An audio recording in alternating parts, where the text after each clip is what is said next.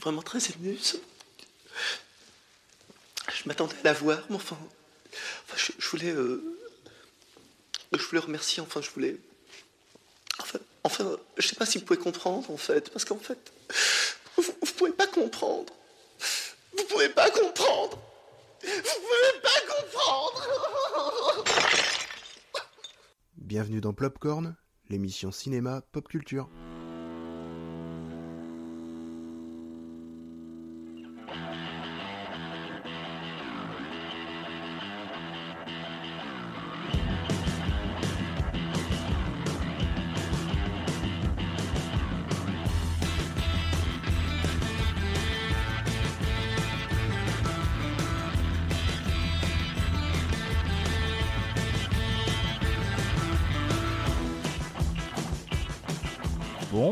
Bonsoir à tous et bienvenue à l'émission numéro 20.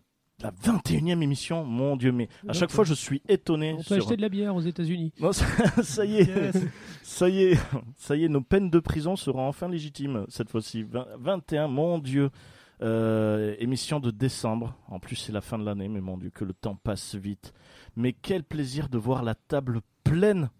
Mais, mais c'est les fêtes de Noël, il y a, il y a la famille réunie, mais c'est exceptionnel. Je vais faire les petites présentations. Bon, bien sûr, euh, moi je ne me présente plus, mais je vais présenter mes amis.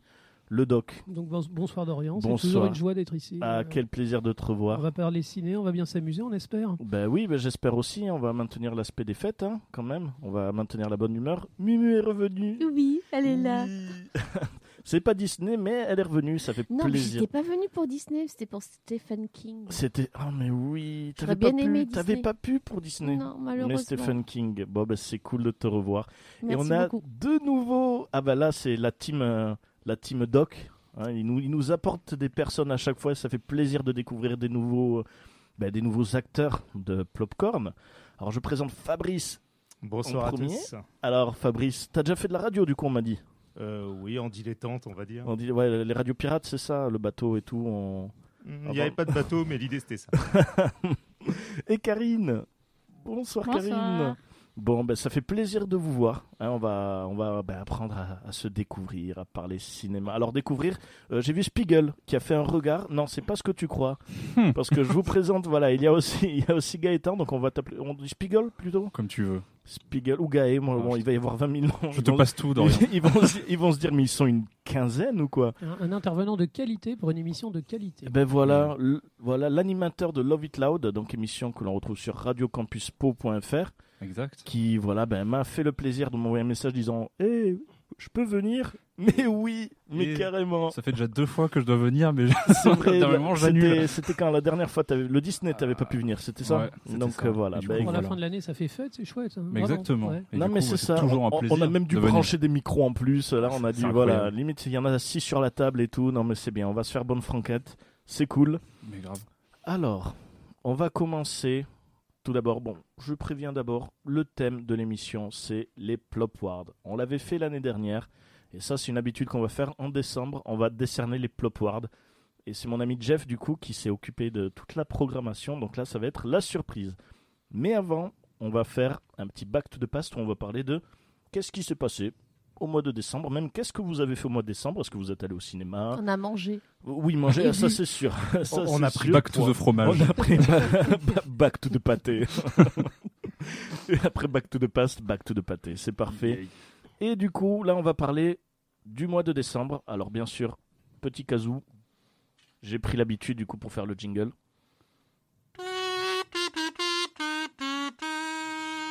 Et c'est parti pour le back to the past. Alors, les amis, est-ce que vous êtes allés au cinéma pour le mois de décembre? Euh, on a tous été voir le même petit film, à mon avis. Oui. Genre, Petit film indé On en parle de suite ou on laisse Deux d'abord petits films. on laisse d'abord la place à, un- autre, à d'autres films Oui, on va laisser la Ouais, place on- peut-être. Je pense qu'on va finir par. Le- euh, le- on va finir par le hein, mastodonte, on, ouais. on va finir par le mastodonte euh, après. Euh, Qu'est-ce que vous êtes allé voir? Déjà, est-ce qu'il y en a qui sont allés au cinéma? Décembre? Non? Bah, ça a été le petit film et La Reine des Neiges 2. D'accord, qu'il y a un autre petit film aussi. Hein, mais, voilà, euh, deux petits films. spécial Disney. spécial Disney. Alors, que- alors, nous, on en avait parlé lors de la dernière mission, mais comment tu as trouvé toi, La Reine des Neiges 2 Bah, je n'ai pas eu l'occasion d'écouter la dernière émission, je suis désolée, donc j'ai cru Hmm. comprendre que... C'est pas grave, tu peux y avoir accès sur radiocampuspo.fr. Oui, oui, hein, comme ça, je glisse l'information déjà. personnellement- Je note. Hop là, ça, ça, c'est fait. Voilà. pub. Le sponsor, voilà. Alors, il ne reste plus qu'à caser Netflix. Euh, c'est pas fait. Picard, Picard, depuis quand on a un nouveau sponsor, c'est ça passe Soignons aussi, non C'est ça. Non, mais ça, c'est le réveillon. Ça, c'est parce qu'on avait besoin de bouffer. Non, on a cherché des sponsors. Avec la veuve Clicquot, tant qu'à faire. Voilà, non, mais c'est ça. Alors, du coup, comment tu as trouvé La Reine des Neiges 2 Bah, moi j'ai préféré qu'au premier. Eh ben, c'est très intéressant. Alors, les musiques, l'histoire? Alors, donc, les musiques, euh, bon, il n'y aura pas, enfin, je pense pas un succès comme euh, Délivré, Libéré. Euh, peut-être tant mieux, peut-être. on l'a- on Bien- l'a tous dans les oreilles, merci. merci. Ouais, ouais, ouais. Tu nous le chantes, Et encore, encore, encore, tu l'as fait à l'envers. C'est Oui, dé- c'est fait exprès. délivrer, libérer, c'est bien. c'est Voilà. bien. Toi, tu délivres, après tu libères. C'est c'est la version euh, C'est alternative. la version alternative. C'est ce qui fait quand tu es fatigué, tu, tu te fais plus chier à libérer en premier. Tu Exactement. Euh, disons- non, il y, a y quelques belles chansons, mais le problème, c'est qu'elles sont un peu trop concentrées sur le début. Que le début dit que, bon, comme tu as dû le dire, euh, en gros, c'est une comédie musicale où toutes les, les chansons euh, s'enchaînent les unes après les autres. Alors, et c'est un, après, peu le, ça c'est se un peu calme. le souci qu'avait euh, le premier de la Reine des Neiges, où en musique, tu te dis, mais, mais oh, ils vont se calmer, ça va être Oui, ça pendant ils, une vont heure. et ils se sont, sont calmés au bout de 20 minutes, en fin de compte. Et après, ils se calment, ouais. Et non, je trouvais que le film était beaucoup plus euh, épique, adulte. J'ai aimé la façon dont les personnages sont développés.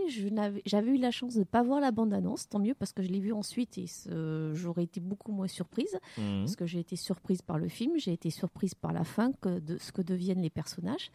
Et j'ai beaucoup aimé la, façon dont les personnages évoluent. C'est vrai que le fait de faire mourir le personnage principal, le truc C'est clair. Spoil, spoil. Non, non, ça Euh, c'est Star Wars. Ah, mince, bien sûr, il est très très beau visuellement. Euh, c'est une féerie. Bon, bah, alors, euh, euh, Jonathan Crane dit qu'en fin de compte, c'est un film clivant qui a les mamans et les petites filles d'un côté et les papas de l'autre. Parce que les mamans et les petites filles, en général, on ressort de là avec des yeux pleins les étoiles. Ouah, les robes, les tenues, les coiffures. C'est voilà, et la beauté des images. Bon, les mamans aiment beau un peu plus le côté.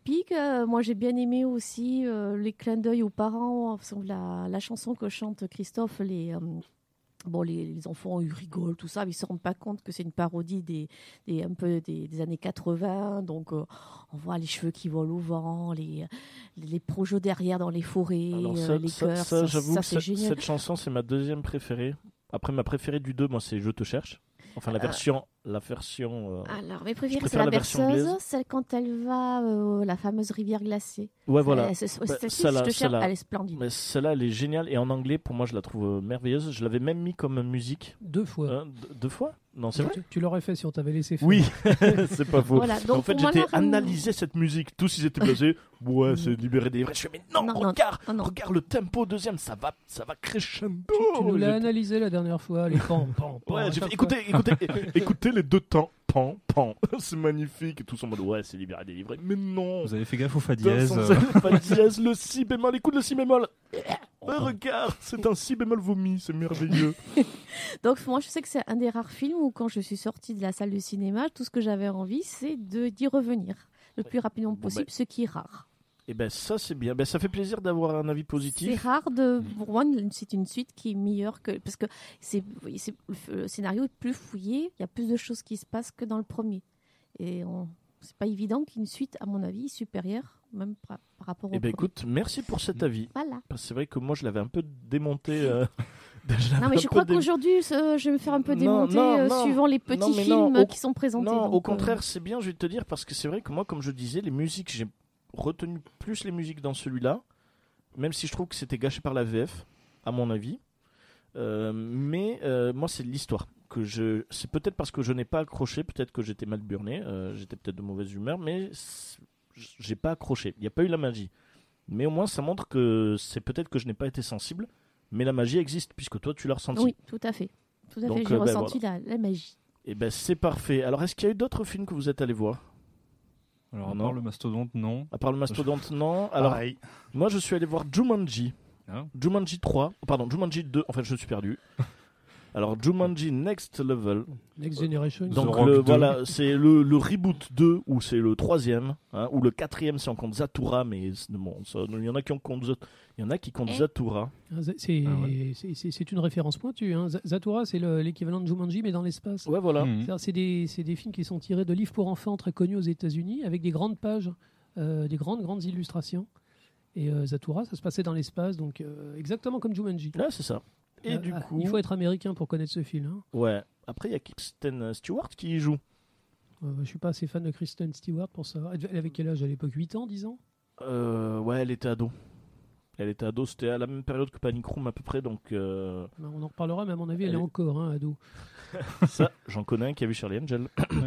Euh, alors Jumanji, ben, je me suis bien amusé, même si le film est complètement inutile, mais en fait, au final, je pense que j'avais vu le 2 parce qu'il était aussi inutile. C'est vrai que, ben, disons, moi je suis allé le voir pour The Rock, parce que The Rock est, C'est l'amour, The Rock. Ben, The Rock, son âme c'est du cristal. Mais c'est ça.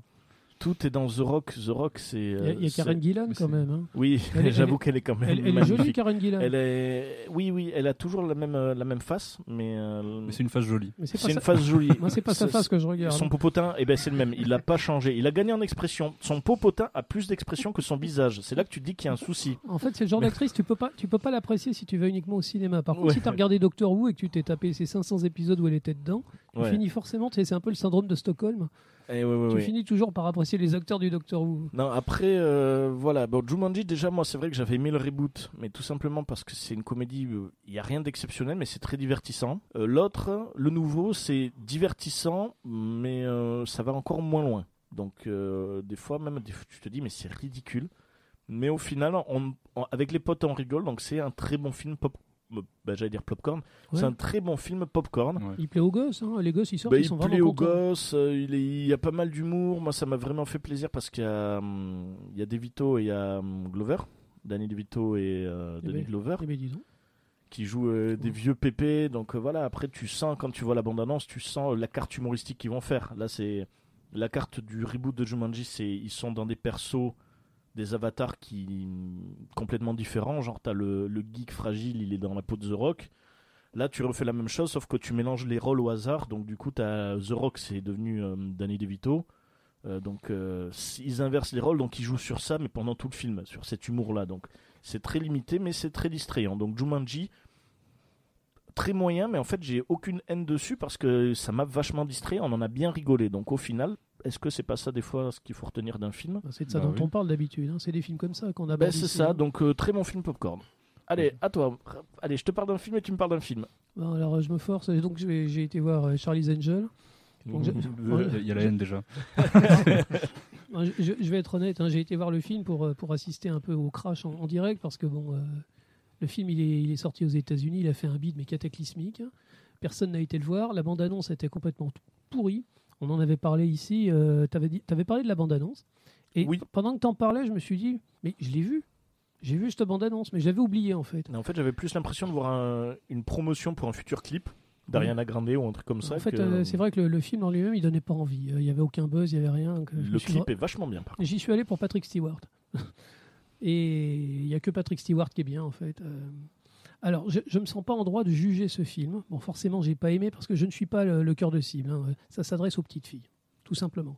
C'est Totally Spies, euh, le film, quoi. Euh, on a l'impression que ça a été écrit par une fille de 10 ans pour euh, des, des filles de 10 ans, quoi. Bah, c'est Elisabeth Banks, ça revient même, non? Écoute, Elisabeth Banks, elle est dedans. Alors, je sais pas. C'est pas une très bonne réalisatrice. Il y a des, il y a des mon- le montage est un peu bizarre. Il y a des coupures bizarres. Enfin, c'est pas pour tirer sur l'ambulance, hein, euh, mais euh, j'ai trouvé que le film était bizarrement fait. Le scénario est très classique. Bon, ri- rien de rien, rien d'horrible, quoi. Mais ce qui m'a vraiment ennuyé, c'est euh, extrêmement puéril. Les filles, elles sont toutes géniales. C'est toutes des super ninjas, princesses, machin truc. Tout ce qu'elles font, c'est génial. Et les mecs, c'est tous des salauds. Ils sont tous incompétents, pourris, méchants, et ils forcent le trait.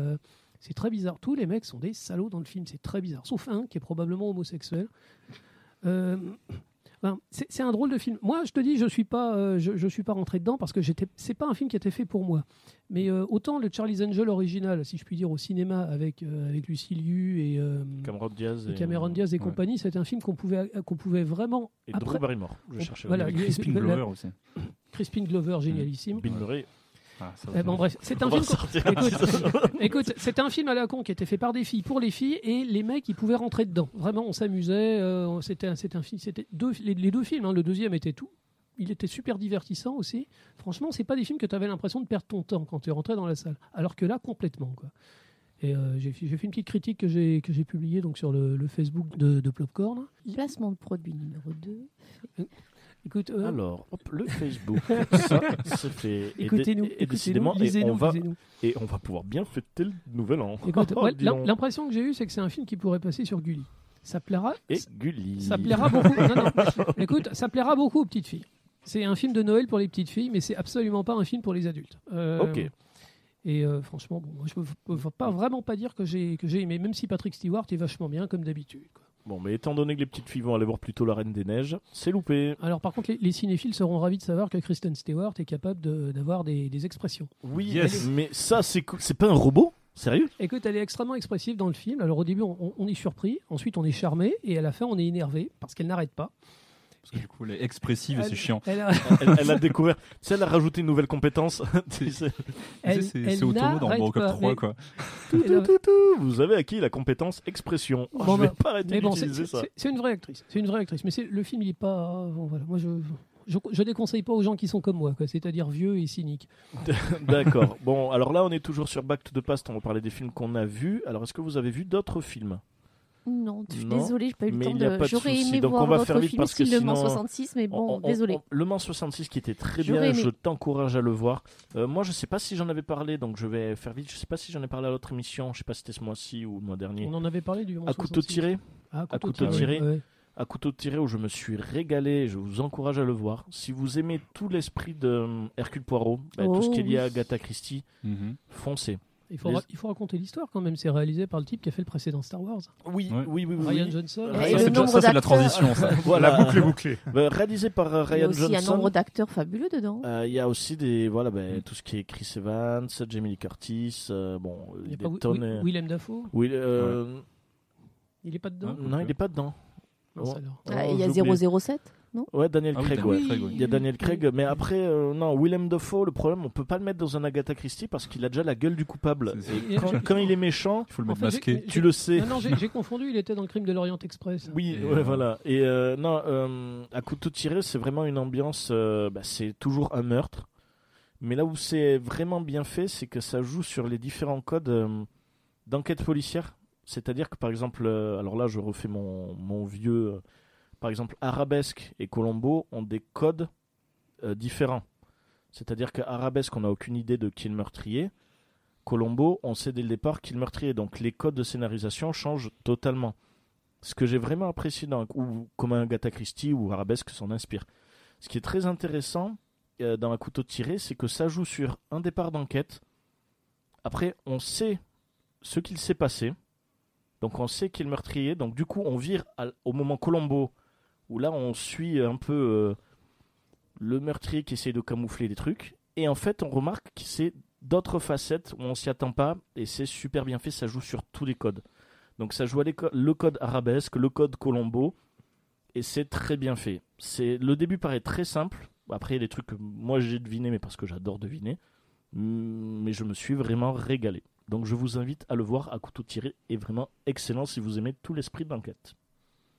Euh, donc l'histoire, c'est que Ryan Johnson, il a écrit ce, ce film pour faire exactement l'opposé de Star Wars. Quand son, épisode 8 est sorti, il a pris tellement de torrents de, de bousins dans la figure qu'il s'est dit il faut que je fasse un autre film et il faut absolument pas que ça ressemble à Star Wars. Bah, il a réussi parce que le scénario est bien. Tant mieux. Parce que pour le coup, euh, Après il a, après, bien l'inverse il de a Star Wars, réali- du coup. après il a réalisé. Après c'est vrai, on- je crache sur Ryan Johnson. Je sais pas si c'est lui, c'est pas lui qui avait scénarisé le 8. Ah, si, si, si. Ok, bah qu'il aille mourir. Ouais. Euh, non, Euh, non, je suis désolé, il avait fait Looper avant, et Looper c'est un chef-d'œuvre Oui, de la oui, science-fiction. oui, Looper, oui. c'était bien, ouais. Ouais, bah, Looper, j'ai toujours pas vu. Ouais. Oui, il était cool. Ah, Ouais, je l'ai loupé. Ah bah tu serais, c'est le même genre en fait. C'est le, c'est le film, ça commence avec un, avec un concept, et en plein milieu du film, tu te rends compte qu'il y a autre chose. Et il y a une histoire complètement différente qui se, qui se développe en arrière-plan. C'est très bizarre. Mais il C'est est très, il est très c'est bon brillant. pour ça. C'est- Ouais, non, ouais. je, je plaisante pas, c'est vraiment brillant Looper. Puis il y avait de pures idées de SF dedans. Donc euh, vraiment, à voir. Ah oui, on y croyait à Star Wars hein, quand on a su que c'était stylé. Bah, c'est ça. C'est Il clair. a pas eu de chance, la, la licence lui a pété dans les doigts. Ouais, ouais, c'est ça. Bon, malheureusement. Euh, bah, du coup, je pense qu'on va pouvoir en parler. voilà, il va falloir, va falloir attaquer. Et on peut spoiler ou pas? Alors, euh, pas de spoil. Ah. On peut tourner autour du pot. On peut tourner autour du Pol Potine. Euh, Du Pol Pot. du Pol Pot. Euh, par contre, euh, voilà, pas de spoil. Mais par contre, tu peux vraiment dire tout ce que tu penses. Ça marche. Ça, y a pas de souci. Je, je vous laisse parler justement? Ben ouais. Fabrice, enfin, Karine aussi, tu l'as vu? Je l'ai vu aussi, oui. Et tu as aimé ou on, pas est, on est en train de parler de Star Wars. ah, là. ah, voilà, Star Wars, oui. Il faut, il faut Oui. préciser, il y a des gens qui Alors, nous écoutent. allez-y. Ben, Fabrice et Karine, qu'est-ce que vous en avez pensé? Alors, je commence donc. Ben, c'est un peu mitigé. J'en suis sorti, j'étais pas mécontent, honnêtement. Ça, ça conclut la saga, on en pense qu'on veut. Au moins, on a une conclusion, elle tient vaguement la route. Après, je sais pas, j'ai une, une vague impression de décousu en fait. Surtout au début où les scènes se télescopent sans vraiment de, fil conducteur. On, on subit un peu, on voit pas trop où ça va. Bon, la, la grande révélation, on l'a dans le, dans le trailer, donc c'est pas une révélation du tout. Ça fait un peu pétard mouillé. Les acteurs s'en sortent bien. J'ai trouvé que Kish Loren, pour une fois, il était un peu expressif, Ouais. ce qui n'était pas le cas. Absolument. C'est vrai. ouais, Ouais, ouais, ouais, ouais. Il avait aucune présence dans les autres films, mais vraiment strictement aucune, Ouais, ouais. à part avoir un air glauque. euh, c'est- Une cape. Ouais, mais, mais là, il m'a, l'acteur m'a impressionné, honnêtement. J'ai toujours autant de mal avec le personnage de Poe Dameron, qui est, à mon avis, d'une inutilité euh, consternante. Finn, par contre, est un peu plus étoffé. Alors, film, c'est le blague qui était rigolo dans les- dans l'épisode précédent. C'est ça, sauf que là, il est moins rigolo pour et, le coup. Et du coup, il est très bien. Ouais, je confirme, je confirme en sobriété, il est bien. Les musiques, ben, c'est du Star Wars, hein, c'est du John Williams, c'est efficace. On a toujours les poils quand on entend les, quand on entend les, les thèmes iconiques de la série, mais c'est pas transcendant, quoi, à mon sens. J'ai passé un bon moment, c'est efficace, je dirais, en fait. Efficace. Sans génie particulier, Sans mais génie. ça fait le boulot. Ok. Karine, qu'est-ce que tu en as pensé? Alors là, tu peux. Lâche-toi. hein. Si vraiment t'as détesté, Vas-y, lâche-toi. Elle a subi le film. Vraiment. tu, tu peux le dire. Tu as droit aux gros mots tant qu'ils sont quand même assez corrects, mais tu peux le dire. Déjà, j'ai pas vu les huit premiers, donc euh, j'ai rien compris à l'histoire. Ah oui Alors, on applaudit. Ah, ça être compliqué. Donc, du coup, j'ai rien compris. Alors, c'est la dernière française. Ah ouais. La dernière On l'a- française à pas On avoir l'a vu Star Wars. trouvé. non, mais je, non, mais franchement, bravo. Parce que tu allais quand même voir le 9. Ah ouais, mais c'est elle est ça. allée par amour. Ouais, Ouais, tu- Mais par amour, voilà. C'est exactement ça. L'amour. C'est beau la- au final. hein. les- ah, mesdames et messieurs, le pouvoir de l'amour. C'est clair. Je, je n'y croyais pas, mais on m'a prouvé que l'amour Ah, véritable clair. existait. C'est quelqu'un qui va voir l'épisode 9 sans avoir vu Mais les oui, 8. c'est ça. L- L'amour, c'est commencer une saga par le neuvième épisode. C'est ça le plus beau. Surtout celui que personne attendait et tout le monde criait dessus. C'est merveilleux. Mais ben, Et j'ai cherché Yoda pendant tous les épisodes. Ah, euh, pas de mais- Ah ouais, non. Ah, je l'avais vendu bébé Yoda dans le Mandalorien, et là, du coup, ça a été la déception. Ah, la déception, ouais. Ah ouais. ah, t'es malin. T'es malin. J'ai essayé de dormir et il m'a réveillé deux fois. Et alors du coup, Les Ewoks, c'était bien. Alors, euh, comment, Bah non, elle que- connaissait alors, même pas parce qu'elle a pas vu comment- le film. comment tu as comment tu as trouvé? Non, pas Je me suis ennuyée. Ouais, vraiment ennuyé en plus. Mm. Ouais, Elle l'a trouvé dans la salle, en fait. tu as trouvé Joël Oh mon dieu, ben respect. Mais après, je peux comprendre déjà que beaucoup de gens n'ont pas aimé alors qu'ils adorent Star Wars. Pour quelqu'un qui a pas vu du tout Star Wars et qui va par amour, je peux comprendre. Mais euh, Je me franchement, je disais, vais mais te c'est dire. qui celui-là? Qu'est-ce qu'il vient faire là? Mais je comprends. c'est- Ouais, non, mais je comprends. Mais au moins, t'as pas été choqué par le fait qu'on pouvait guérir avec la force. Euh, du coup, C'est euh, vrai. ou par le fait que ça servait de connexion Wi-Fi aussi. Euh, bon, on va pas spoiler, on va pas spoiler. Euh, Spiegel, qu'est-ce que t'en as pensé? Alors moi, c'est un film qui m'a rendu très triste pour deux raisons. Moi, je l'ai vu par haine. on l'a vu par amour. Mais Moi, je l'ai en- vu par Mais haine. en vrai, moi, au final, j'y allais un peu parce que, en vrai, je m'attendais à rien du tout. J'y Ouais. allais un peu pour voir comment allait mourir la bête, quoi. Et en vrai, le film m'a quand même déçu. ce, qui est, ce qui est chaud. Mais en vrai, il me rend triste surtout pour le fait que tu sens qu'il essaye de rattraper euh, toutes les erreurs qu'il y a eu dans l'épisode précédent. Hmm. Et en fait, moi, vraiment, l'impression que j'ai eue dans ce film-là, c'est de- d'avoir vu effectivement un neuvième épisode, mais avec une suite tournée par J.J. Abrams, mais qu'on n'a pas vu. qui, qui est passé à la trappe, quoi. Je trouve qu'il y a, Il y a beaucoup de gens qui ont dit ça. Ils ont dit en fait le film, on a l'impression qu'il y a deux films en même temps. Euh, on, est- on a l'impression qu'il essaye de- d'oublier tellement le numéro 8 qu'il le fait à sa place. Ouais, c'est ça, en fait, ouais. Et, euh, mais même, il fait des références en 8 qui n'existent pas. Et, euh, et du coup, c'est ça, en fait, le. Il me rend triste parce qu'il aurait pu être mieux sans. euh, Enfin, à mon goût, sans un 8 tel qu'il a été. Mais à la fois, il y a quand même des choses intrinsèquement dedans qui m'ont vraiment pas plu. Alors après, c'est quand même pas un film. euh, qui est entièrement, euh, entièrement à, à jeter à mon goût. Enfin, il y a quand même, effectivement, il est efficace. Les scènes d'action sont quand même, c'est du gros spectacle. Moi, no- notamment, euh, toutes les séquences de grosses bastons euh, avec le, le dernier ordre qu'on voit dans les trailers avec tous les, les Star Destroyers.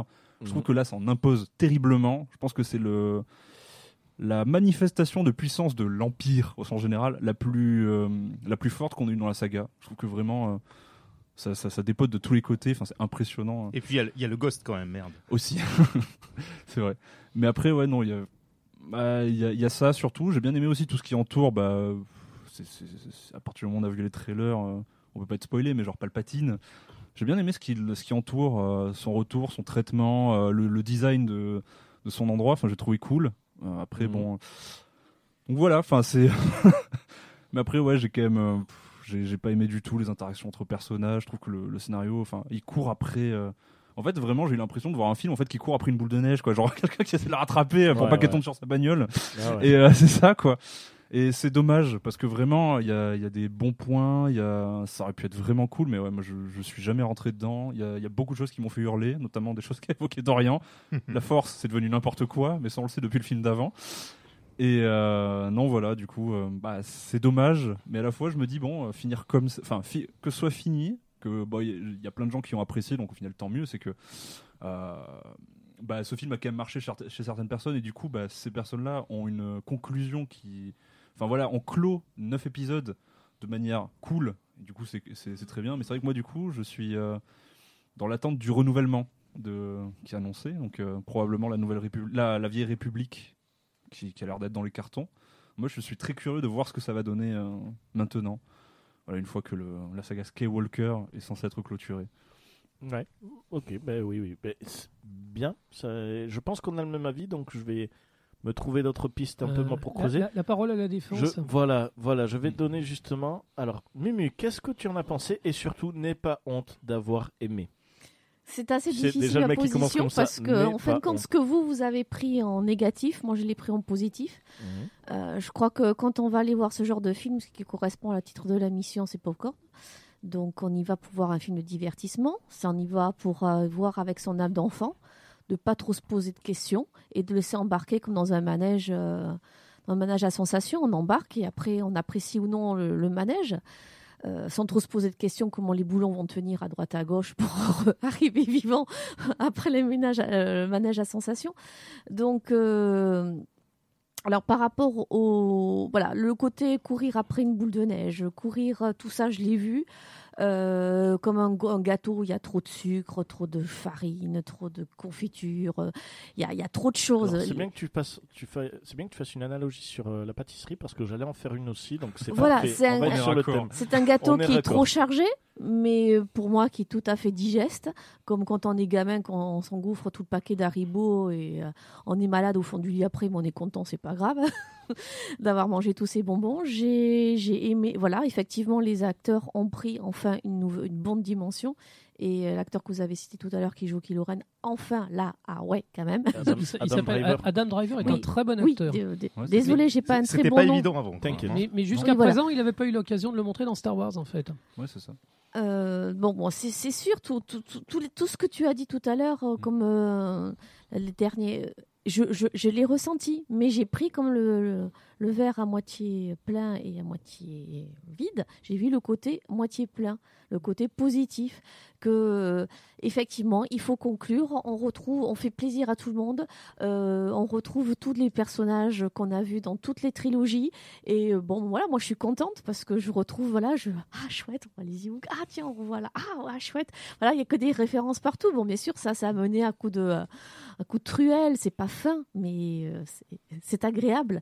C'est pareil, la musique, on retrouve tous les thèmes anciens euh, qu'on retrouvait pas forcément euh, entre le 8 et le 7 et c'est un régal. C'est un régal rien que d'entendre la musique. Enfin, moi, ça me, ça me suffit. C'est la dernière Euh, fois. C'est la dernière fois en fait que, que John Williams compose une musique de film. hein. Voilà. C'est- Après Non, ça, il, il- il a pris sa retraite, hein, John Williams. Donc il faut, il fallait vraiment en profiter. quoi. Euh, les, les navires, c'est vrai qu'on voit toute la puissance euh, alors, du, du nouvel ordre, on en on prend plein les yeux. Les, les... Voilà, dans le 8, on attendait des, euh, des duels au sabre laser. euh, ah, ah, ah, ah, ben non, fou, ça fait un peu. euh, ouin, ouin, ouin. On attendait beaucoup de choses et, on n'a pas vu que là, les duels au sabre, bon, sont visuellement très beaux.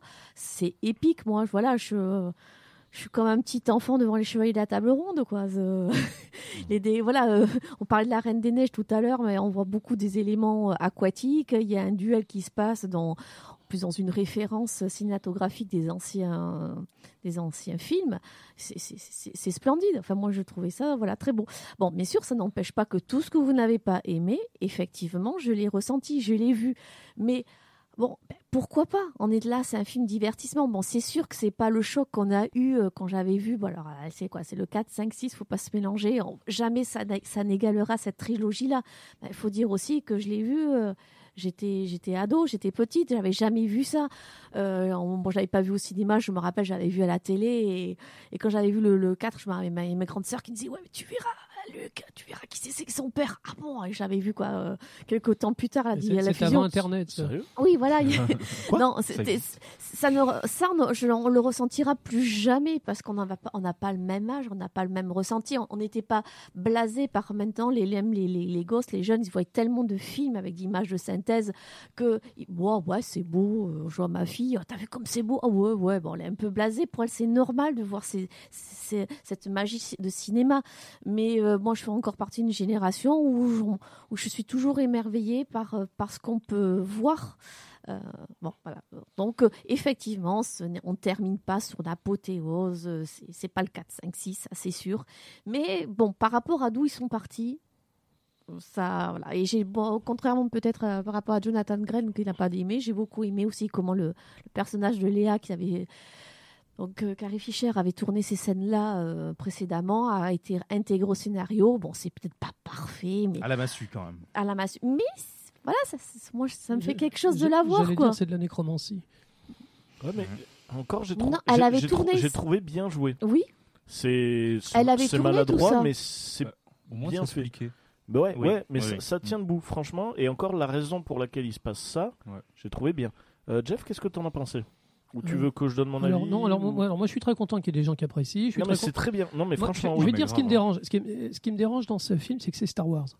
Euh, Star Wars, c'est un événement. Star Wars, c'était la fête. C'était, ça devait être le plus gros film de l'année. Et au bout du compte, c'est un produit qui est bien fait, qui est très divertissant. Mais euh, on a l'impression que la magie, elle a été volée par, euh, par Marvel, tu vois. C'est les, c'est les films Marvel qui sont bien écrits, c'est les films Marvel qui sont pétillants, c'est les films Marvel qui, tout, qui unanimement sont salués comme étant des, comme étant des, des- des grands moments pour l'année, tu vois. Et euh, ça, ça- ça me fait mal au cœur qu'un un film comme ça, qui est coûté si cher et avec un tel poids historique sur les épaules, on a l'impression que le, le scénario a été écrit sur les opinions par Internet. quoi. C'est pas un film qui est sur une ligne directrice, c'est pas une trilogie qui est sur une ligne directrice. On a l'impression que ce dernier film, il a été écrit pour, plaire à- pour ne pas déplaire à tout le monde. Mhm. Mhm. Ouais, Voilà. C'est un film qui s'excuse, en fait. Le, le- le précédent prenait le spectateur à rebrousse-poil. Moi, moi j'avais personnellement beaucoup aimé me faire troller pendant tout le film. Et ce que je reproche dans ce film-là, c'est que c'est le contraire absolu. Euh, il fait des courbettes, euh, il sort le tapis rouge, euh, et du coup, il n'y a plus d'ambition. Alors après, j'ai adoré la, la construction des personnages de Ray et de Kylo Ren. Et je, je- franchement, je ne m'attendais pas à les trouver sympathiques et charismatiques. Et Daisy Ridley, qui était un peu fade, eh ben, elle est très bien. Franchement, elle est vraiment jolie, et puis elle, elle joue, elle joue super bien. Ouais. Euh, donc Adam Driver, on l'a dit, euh, il trouve enfin une personnalité. Ah, et il est super. il y a une relation entre les deux qui m'a beaucoup ému. Je m'attendais pas à être ému par ces deux-là. Et euh, si je devais retenir qu'un truc dans ce film, c'est pas la bataille finale qui m'a fait mal aux yeux et qui m'a fait saigner du nez. C'est vraiment la relation entre ces deux-là. Ça m'a ému et je m'y attendais pas du tout, tu vois. Ouais. Alors autant certains aspects du film, vraiment, bon, j'aime pas. Autant bah, le cœur du film, eh ben, il y a quand même quelque chose. Ouais, je suis d'accord. Donc euh, voilà, c'est moi, je, je penche plutôt vers le positif, tu vois. Alors Ouais, qu'il y a ouais, des tas de trucs que j'ai pas aimé. Alors moi, bah, du coup, c'est mon tour. Attention, euh, mettez le casque. Non, je plaisante. Euh, moi, c'est vrai que déjà l'état d'esprit, c'est que le 8, j'avais en effet adoré parce qu'il a bah, surpris tout le monde. Mais le plus gros défaut du 8, par contre, c'est qu'il a, pour moi, gâché. Il a gâché la trilogie. C'est-à-dire qu'il n'avait plus aucune. Ah non, c'est Jar Jar Binks. Non, non c'est qu'il n'avait plus. La force d'un Star Wars, c'est qu'au fur et à mesure, tu commences à construire une suite, savoir qui va être le méchant. Le 8, il a tout défoncé. Ce qui fait que le 9, il devait coudre, mais avec tous les liens qui ont été cramés. Euh, comme si, en fait, j'avais l'impression que les réalisateurs et les scénaristes, ils jouaient au cadavre exquis. Tu sais, en disant une dernière phrase, tiens, et là tu vas bien en chier pour faire le 9. Et donc du coup, bah, finir sur un cadavreski où la phrase est super difficile, c'est vrai que moi je trouve quand même qu'il a réussi. Euh, mais c'est vrai que là, du coup, moi, mon analogie sur euh, la pâtisserie, c'est que c'est une belle tarte aux fraises que tu trouves dans une fosse septique. Ça veut dire que la tarte aux fraises est délicieuse. Par contre, elle baigne dans le caca, donc j'ai pas envie de la manger. Même si la tarte aux fraises peut être faite par le meilleur pâtissier du monde, euh, j'aurais pas envie de la manger. Donc ça veut dire que il a de la grande qualité Tu aurais pu dire une cuisine sale. ou c'est une cuisine. C'était moins drôle. Non, après, je, je vais dire parce que j'ai trouvé des choses vachement bien. euh, et que je comprends que les gens aimaient, et justement, c'est ça qui est bien. Et au final, moi, il y a des points que j'ai vraiment adorés. Euh, des points que j'ai vraiment détestés. C'est vrai que moi, utiliser ce méchant, je trouvais ça comme un acte de faiblesse scénaristique. Euh, C'est de la facilité, C'est de la facilité, mais en- Ah ouais. qu'en plus, C'est du la- fan service. mais à la limite, tu vois, on te sortait, bon voilà, on parle dans la bande-annonce euh, Palpatine. À la limite, on pouvait te, te faire croire quelque chose, jouer ou surprendre. Mais dès le début, tu vois dans le générique, eh, Palpatine est revenu Là, tu fais non, mais putain, c'est mais- vraiment écrit des morts parlent. Voilà, voilà, oui, oui, oui. voilà. On, voilà. par- on- on parlait de Leia, ils parlent pas que de Palpatine quand ils disent les morts parlent. Ouais, Euh, voilà, et les, les morts parlent. Bah, toi, un signal de Palpatine, tu fais même l'effet de surprise, on nous le Ah, dit il dès le il début. foutu. Après, finalement, par rapport à ça, il y a des trucs vachement bien et des analyses. euh, et il y a des effets bien. Moi, c'est vrai que les combats, ben, moi, les, les chevaux sur un vaisseau spatial, j'ai trouvé ça ridicule. Moi. Euh, mais par surtout qu'on a l'impression que ça a été fait sur fond vert dans un studio. Mais- Mais, mais surtout que c'était des chevaux moutes. C'était des de chevaux moutes. C'est les chevaux moutes de Re. C'est ça. Euh, par contre, euh, alors tu vois, moi, Adam Driver, Kylo Ren, je pense que de toute la trilogie, c'est mon préféré. Mais que ce soit du 7 ou du 8, je l'ai toujours adoré. Ouais, je vais te dire Ah parce ouais. qu'en fait, pour moi, il était volontairement inutile. Et pour moi, c'était vous. Je, je ressentais. euh, justement, j'en parlais et, on- et comme preuve, on peut voir les anciennes émissions de Popcorn. La force de Kylo Ren, justement, c'est qu'il n'est pas Dark Vador. Et donc, dans l'idée, c'est que tu as le méchant absolu, Dark Vador, qui dans la culture pop est ancré comme le méchant absolu. Et les mecs, quand ils se sont dit, mais qu'est-ce qu'on va faire comme méchant? Ben, on peut pas faire mieux que Dark Vador. Et ben, en effet, ils ont fait quelqu'un qui est beaucoup moins bon que Dark Vador et volontairement moins bon que Dark Vador. Ce qui fait que c'est quelqu'un peu charismatique, agaçant, totalement l'opposé Dark Vador, mais c'est quelqu'un qui veut être Dark Vador.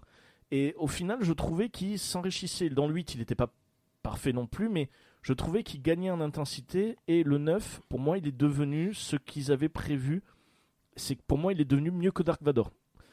Sauf euh, le traitement, ou que moi été très déçu par le traitement fait à la fin, même si le lien entre les deux est magnifique.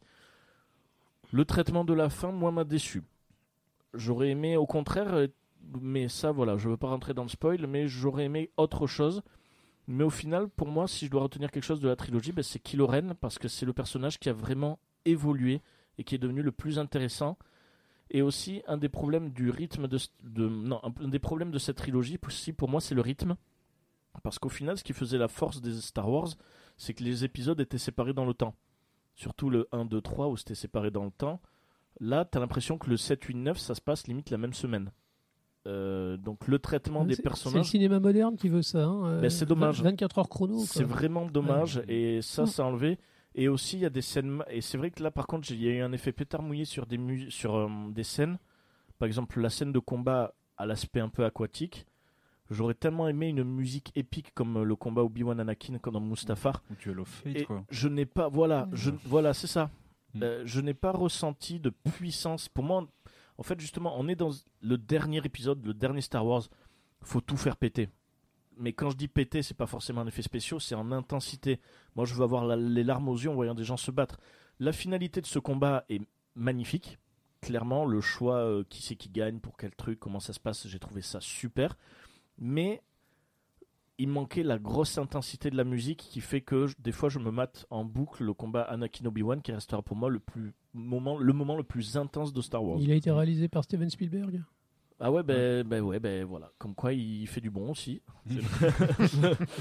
Euh, donc voilà ben Star Wars c'est vrai que euh, le problème en fait et ça c'est clairement c'est que et en effet tu me confirmes en disant c'est que moi je pense que je deviens de plus en plus un vieux con. Et malheureusement non mais cla- pas du non, non, non, mais c'est- toi qui m'en fais rendre compte parce que c'est vrai qu'au final, Euh, le problème, c'est qu'en voulant préparer des émissions, en voulant regarder le cinéma, au final, maintenant, on regarde un cinéma et c'est, je pense que c'est le, le travers de la pop culture, c'est que maintenant, euh, la pop culture devient de l'ego.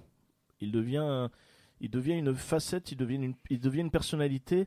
Et donc, du coup, quand on s'attaque à quelque chose, c'est un peu comme si on s'attaquait à moi. Donc, si c'est différent de ce que je m'imagine et de ce que je veux, je suis forcément déçu.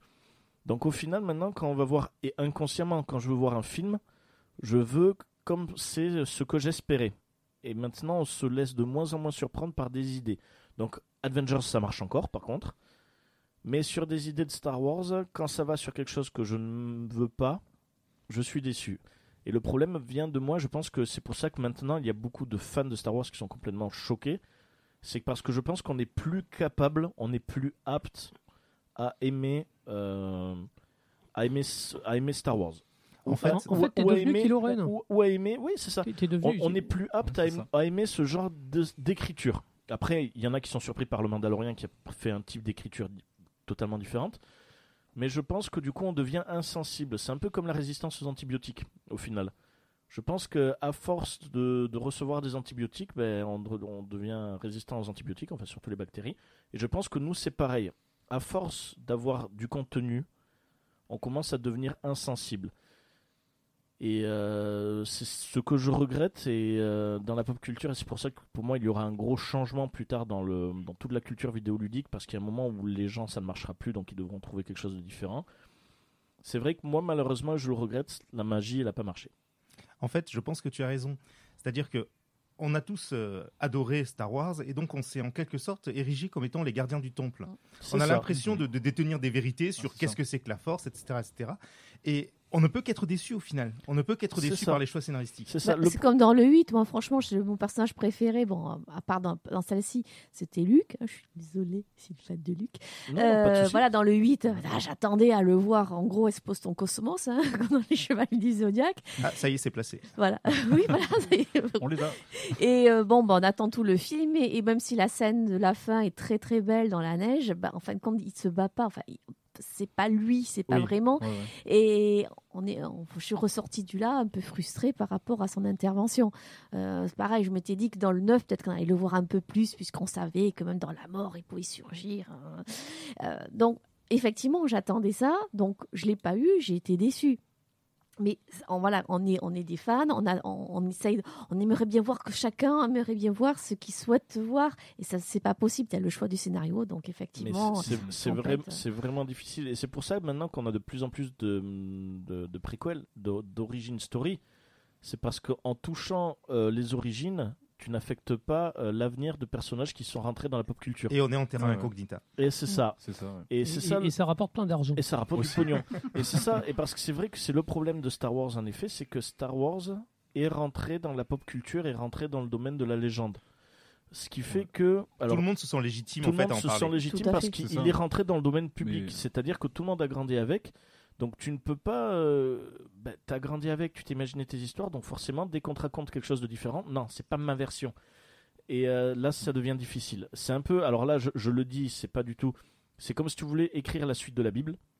Donc, non, mais j- Le nouveau ça- Nouveau le Testament. nouveau Nouveau Testament. Avec je- le retour de ça. Satan. Je dis- Testament Z.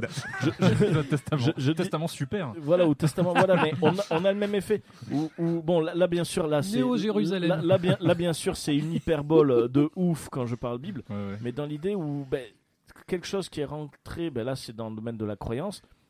Si tu écris quelque chose, ce sera du blasphème. Mhm. Euh, Bah, c'est ce qui se passe pour, la- la- euh, la Star pop- Wars. La pop Ah oui. culture c'est a devenu atteint la aussi une religion ah, pour certains. En même temps, l'analogie entre la Bible et Star Wars, elle est forte. hein. Mais totalement. Non, mais, mais elle to- est juste aussi. non, elle mais est juste au final. Totalement. Et donc, ce qui fait que, hum, ben, au final, maintenant, Star Wars est devenu une croyance, c'est devenu quelque chose, et là, maintenant, on ne peut plus écrire. Là où, par exemple, Batman, qui est rentré dans le même domaine de la croyance, étant donné qu'il y a autant d'histoires de Batman que de scénaristes ou de réalisateurs, On pourra faire ce qu'on Ouais. veut de Batman, il n'y aura pas de souci. On cherche pas une hégémonie dans Batman. On Non. cherche pas une hégémonie. Les comics, c'est- autre chose. Non, ça euh. c'est ce que tu dis, mais quand, euh, quand ils ont dit que Ben Affleck allait faire Batman, euh, ça a été, il y a eu des torrents d'insultes sur Internet. Alors hein. j'avoue que je faisais partie de. Mais, euh, ouais, mais ça, je pense que c'est pas tant pour Mais Batman, c'est juste euh, en fait ce qui est devenu Ben Affleck sur Internet, ça. C'est plutôt ça. c'est oui. surtout ça. C'est c'est un peu le cas inverse, c'est comme actuellement avec Kenny Reeves. C'est le cas inverse Kenny Reeves. Euh, tu vois, les, je, je pense au torrent d'insultes euh, que, que se prend euh, Jared Leto sur Internet depuis que le nouveau Joker est sorti. D'un seul coup, c'est devenu la mode de dire le précédent Joker, il était tout pourri, en fait, oui, il était tout et, con. et ça, ça, c'est- ça, quelque il- chose que je n'apprécie pas parce Il, que. il a donné 200%, en fait. mais il, a- il, était il- très, il était très bien, c'est juste le concept du Joker qui était mauvais, Oui, mais le ça. Joker était très bon. Ah oui, lui, il a, il a, il a fait Oui, son taf. hein. Les gens ont décidé que le, ce- celui d'après était meilleur, et Mhm. donc euh, il, faut, il faut, foutre, euh, faut foutre le précédent au chiottes. Quoi. Le, Ouais. bon, Après, Suicide, ça- Suicide Squad n'était pas un bon film, ça, mais c'est- Ah non, ça non, c'était pas un bon. on peut pas lui reprocher de, de cette donnée, quoi. Enfin, de pas cette Ça- donnée. après ça c'est le problème ça c'est le problème d'internet c'est vrai qu'internet sert de catalyseur autant pour des choses Ah bonnes oui. que des choses très mauvaises voire Mm. très malsaines Tout le monde peut s'exprimer sur Internet à la base avec Et ce que ça a de bon et de mauvais. C'est ça. c'est ça et euh, voilà bon Ben, je pense qu'on a pas mal parlé de Star Wars. On, peu, on ouais. va faire un Oh. peu, on va faire un peu vite. On va parler sur des bandes annonces qui sont sorties, qui vont parler de films. On va me dire si vous avez vu ou pas vu. Euh, Est-ce que vous avez vu la bande annonce de Ducobu numéro 3 Oui. Oui. Et j'ai pas envie. voilà. Alors moi je l'ai Ça même te pas. rappelle trop ta classe? Moi, je l'ai Non. même pas regardé et j'ai pas envie. Du Kobu 3, j'ai fait mais merde. Euh, par contre, j'ai vu la bande-annonce de Free Player.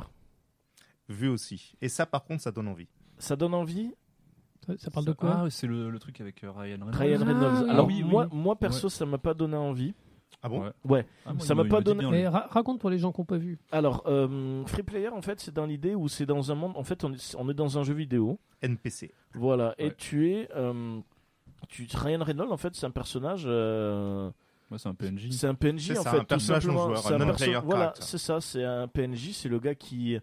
en C'est fait, dans la MMO, le gars qui accepte les quêtes ou qui va, qui a des Voilà. occupations Oui, c'est ça. anodines. En fait, ima- imagine, c'est comme si tu étais dans un Fortnite. Euh, Il joue un arbre. et tu, tu- voilà, il, il- il joue, il joue un mec qui parle. Et donc, en fait, t'as plein de joueurs partout qui braquent des banques. Après, tu vois que ça mélange tout, tout l'aspect du jeu massivement multijoueur. Il y a plein de. Et à un moment, c'est un PNJ qui décide bah, d'être un héros. Et qui se met à flinguer un joueur. Et, et c'est sur Ouais. ça. Alors, moi, je vais dire ce que je n'ai pas aimé. Moi, ce que je n'ai pas aimé, c'est qu'au final, maintenant, quand je vois. J'ai adoré Deadpool parce que j'adore Ryan Reynolds. Maintenant, quand je vois Ryan Reynolds, je vois tout le temps Deadpool. Et Ouais. ça, ça me saoule.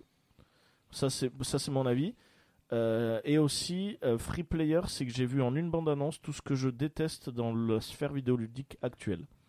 C'est-à-dire du jeu pour tirer, du jeu pour, euh, pour faire n'importe quoi. C'est tout ce qui, pour moi, moi, est inutile dans le jeu vidéo. De Actuel. l'immédiateté, Mhm. en fait. De- le côté Ouais. immédiat, c'est-à-dire braquer une banque, faire ça, ça, ça, ça. Et euh, alors, moi, c'est. Je suis vraiment devenu un vieux con, décidément.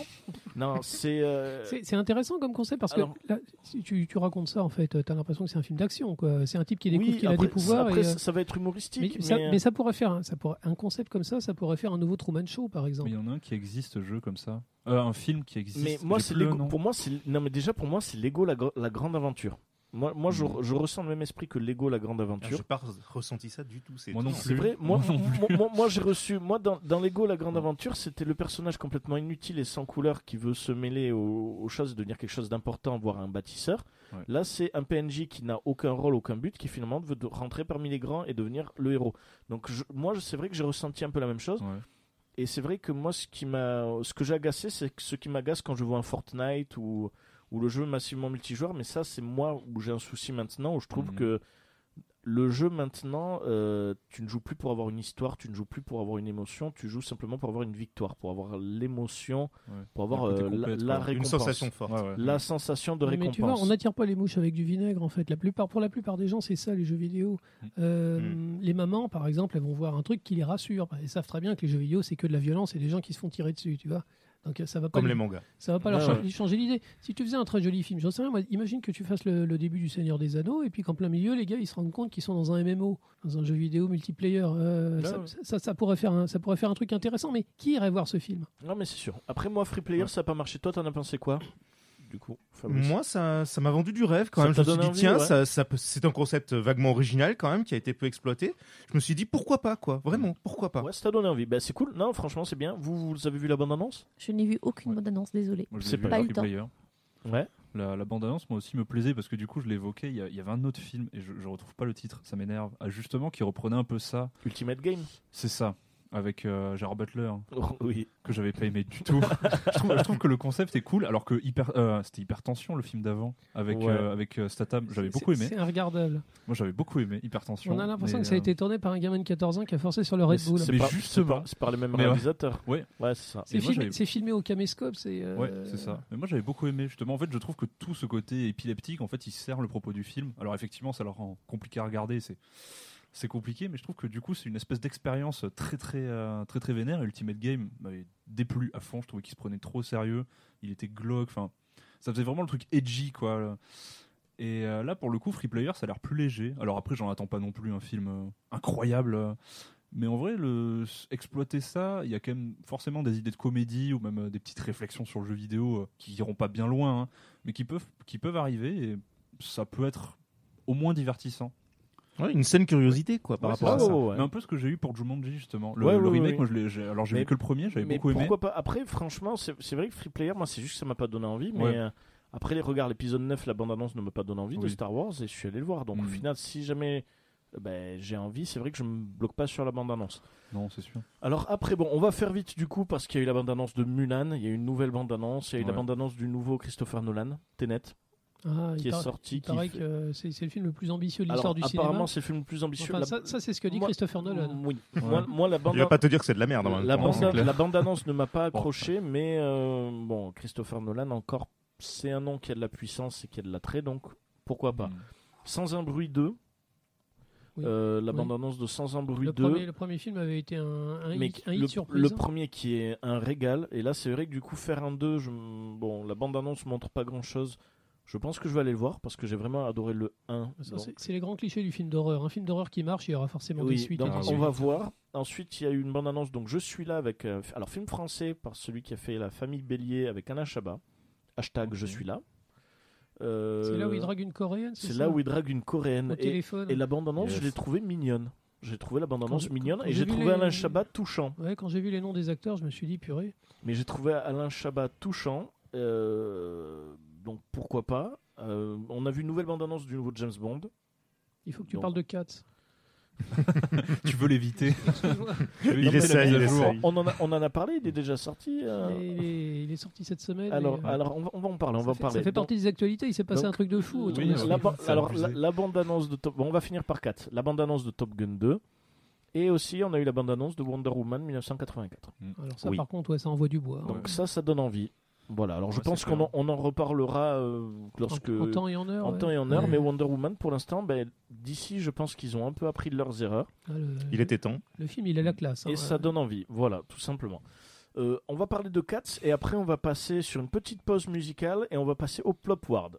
Alors, je te laisse parler de Cats, je te laisse démonter Cats. Non, alors. euh, alors c'est Vas-y, démerde-toi Non, maintenant. non, c'est facile, te- facile de tirer laisse sur une ambulance. Bon, Je te laisse novateur une au final. Bon, alors, Cats, en fait, c'est c'est un film qui est tiré d'une euh, comédie musicale où c'est donc des, des danseurs outrancièrement maquillés, puis qui, qui font, qui font des prouesses sur scène, en fait, euh, comme s'ils étaient des chats.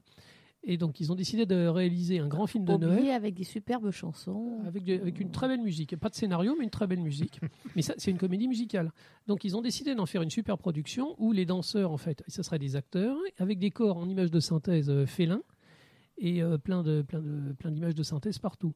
Donc, Et une partie du problème est là. hein. alors donc le, le film, de toute évidence, il a plu à personne. Euh, c'est une, véritable- une véritable catastrophe. Il y a des critiques qui sont absolument terribles, toutes les unes, les unes après les autres. Et la première semaine, en fait, le, le studio a carrément fait un truc qu'on n'a jamais vu et qu'on espère on ne reverra jamais. Ils ont fait une mise à jour du film. Ouais, le film a été patché au final. Le film a été patché, donc ils ont, ils, ont, ils ont écrit à tous les cinémas qui passaient le film et ils leur ont demandé de télécharger en catastrophe la nouvelle version du film avec de meilleurs effets spéciaux. Et ça, c'est absolument terrible. Abusé.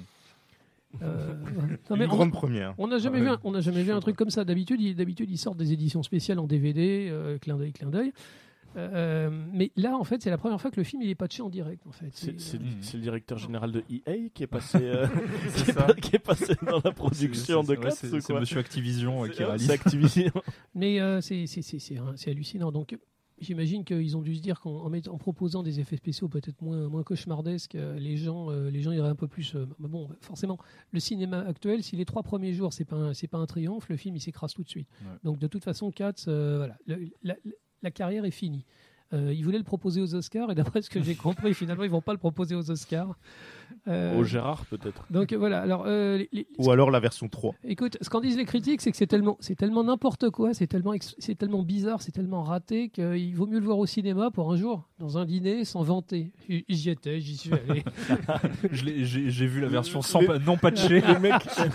J'ai vu la démo, les gars. Alors peut-être qu'il faut rester tout simplement sur ce qui était l'œuvre à l'ori- à Oui. l'origine, Oui, la comédie musicale avec des superbes chansons qui sont rentrées dans le patrimoine. Exactement. vrai. enfin, c'est ce que la plupart des gens disent. ouais, Ouais, ouais. J'ai- noté quelques critiques parce que c'était drôle. Je crois qu'on n'aura pas beaucoup de critiques comme ça avant très très longtemps. Euh, j'ai un petit best-of. Donc, regardez 4, c'est comme une descente vers la démence. J'ai vu des choses qu'aucun humain ne devrait voir. Oh mon Dieu, mes yeux. Presque aussi obscène que Human Centipede. Ouah. Ah, c'est C'est pointu là. ah, mais c'est- vraiment genre tir à balles réelles. Quoi. Ah ouais. les, les- les deux dernières, j'ai eu l'impression qu'un parasite me mangeait le cerveau. Oh, la dernière, c'est la meilleure. Cat, going to the dogs. Ça vient assez de l'anglais pour dire euh, partir en couille. Et Voilà. ben voilà, ben on finit sur une belle note, donc le Back to the Past. Donc il s'en est passé des choses, hein, mois de décembre. On va se faire donc euh, ben, les pauses musicales. Le thème de cette émission, ça va être sur de musique de Noël. Je vais en mettre une première qui est très connue, donc euh, une musique de Sia, Santa's Coming for Us. Donc ça met toujours un peu de peps.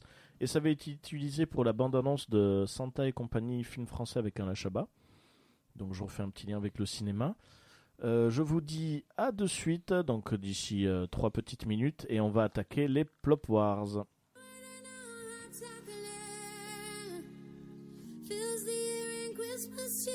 The.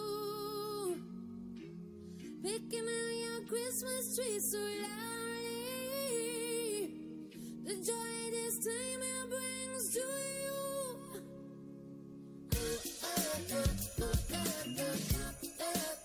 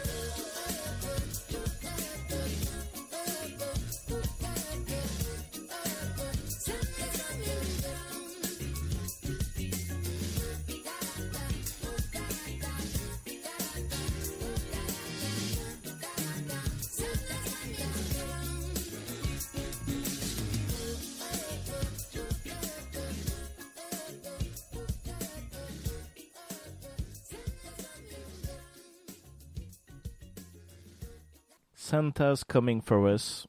Donc voilà, ben, moi je trouve intéressant de mettre un peu de chansons connues, comme ça au moins euh, on se fera arrêter par la police, on se fera arrêter par SIA. L'avantage principal, c'est qu'on travaille pas dans un supermarché, donc on n'a pas ça dans les oreilles toute la journée. oui, c'est vrai, c'est vrai. Mais moi, je- moi comme musique de Noël, j'adore. Bon voilà, c'est c'est l'occasion. Et vous allez vous en taper de la musique de Noël. hein. On va en mettre. Mais là, c'est parti. Mesdames et messieurs, ça fait plus d'un an. Enfin non, ça fait un an que vous attendez cette nouvelle édition de des Plop Wars. Eh ben, on commence de suite. Notre ami Jeff nous a organisé ça. C'est parti. Plop Wars 2019.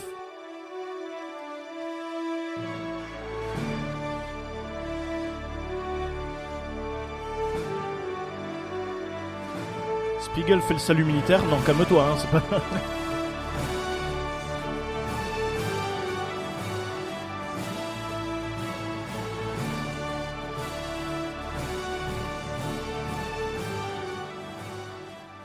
Mesdames et messieurs, bienvenue au Plop Wars 2019 et je laisse la parole à l'ami Jeff.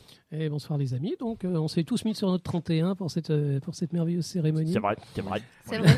Ah, c'est dommage que vous ne voyez pas d'ailleurs. Ouais, parce qu'on On a tous mis, enfin, euh, certains des nœuds papes, d'autres des robes longues Alors, avec, avec des paillettes. Voilà, il y, a- il y a eu le direct Facebook où on était habillés en soft, hein, mais pendant la pause de SIA, on s'est tous habillés. Là, on est tous en petite tenue Je dois dire que 31. c'est bien d'être assis parce qu'avec des talons de 12 cm, c'est un peu difficile quand on n'a pas Non l'habitude. mais c'est bien, non mais voilà, et c'est- la même tenue que la dernière fois, et ce qui est bien cette fois-ci, j'ai pas eu à mettre ma gaine, donc tu vois, ça montre que là, comme la, la dernière fois, on avait déjà invité les, les célébrités, elles n'étaient pas venues. Donc euh, cette année, elles n'ont pas pu venir non plus à cause de la tempête et tous ces trucs.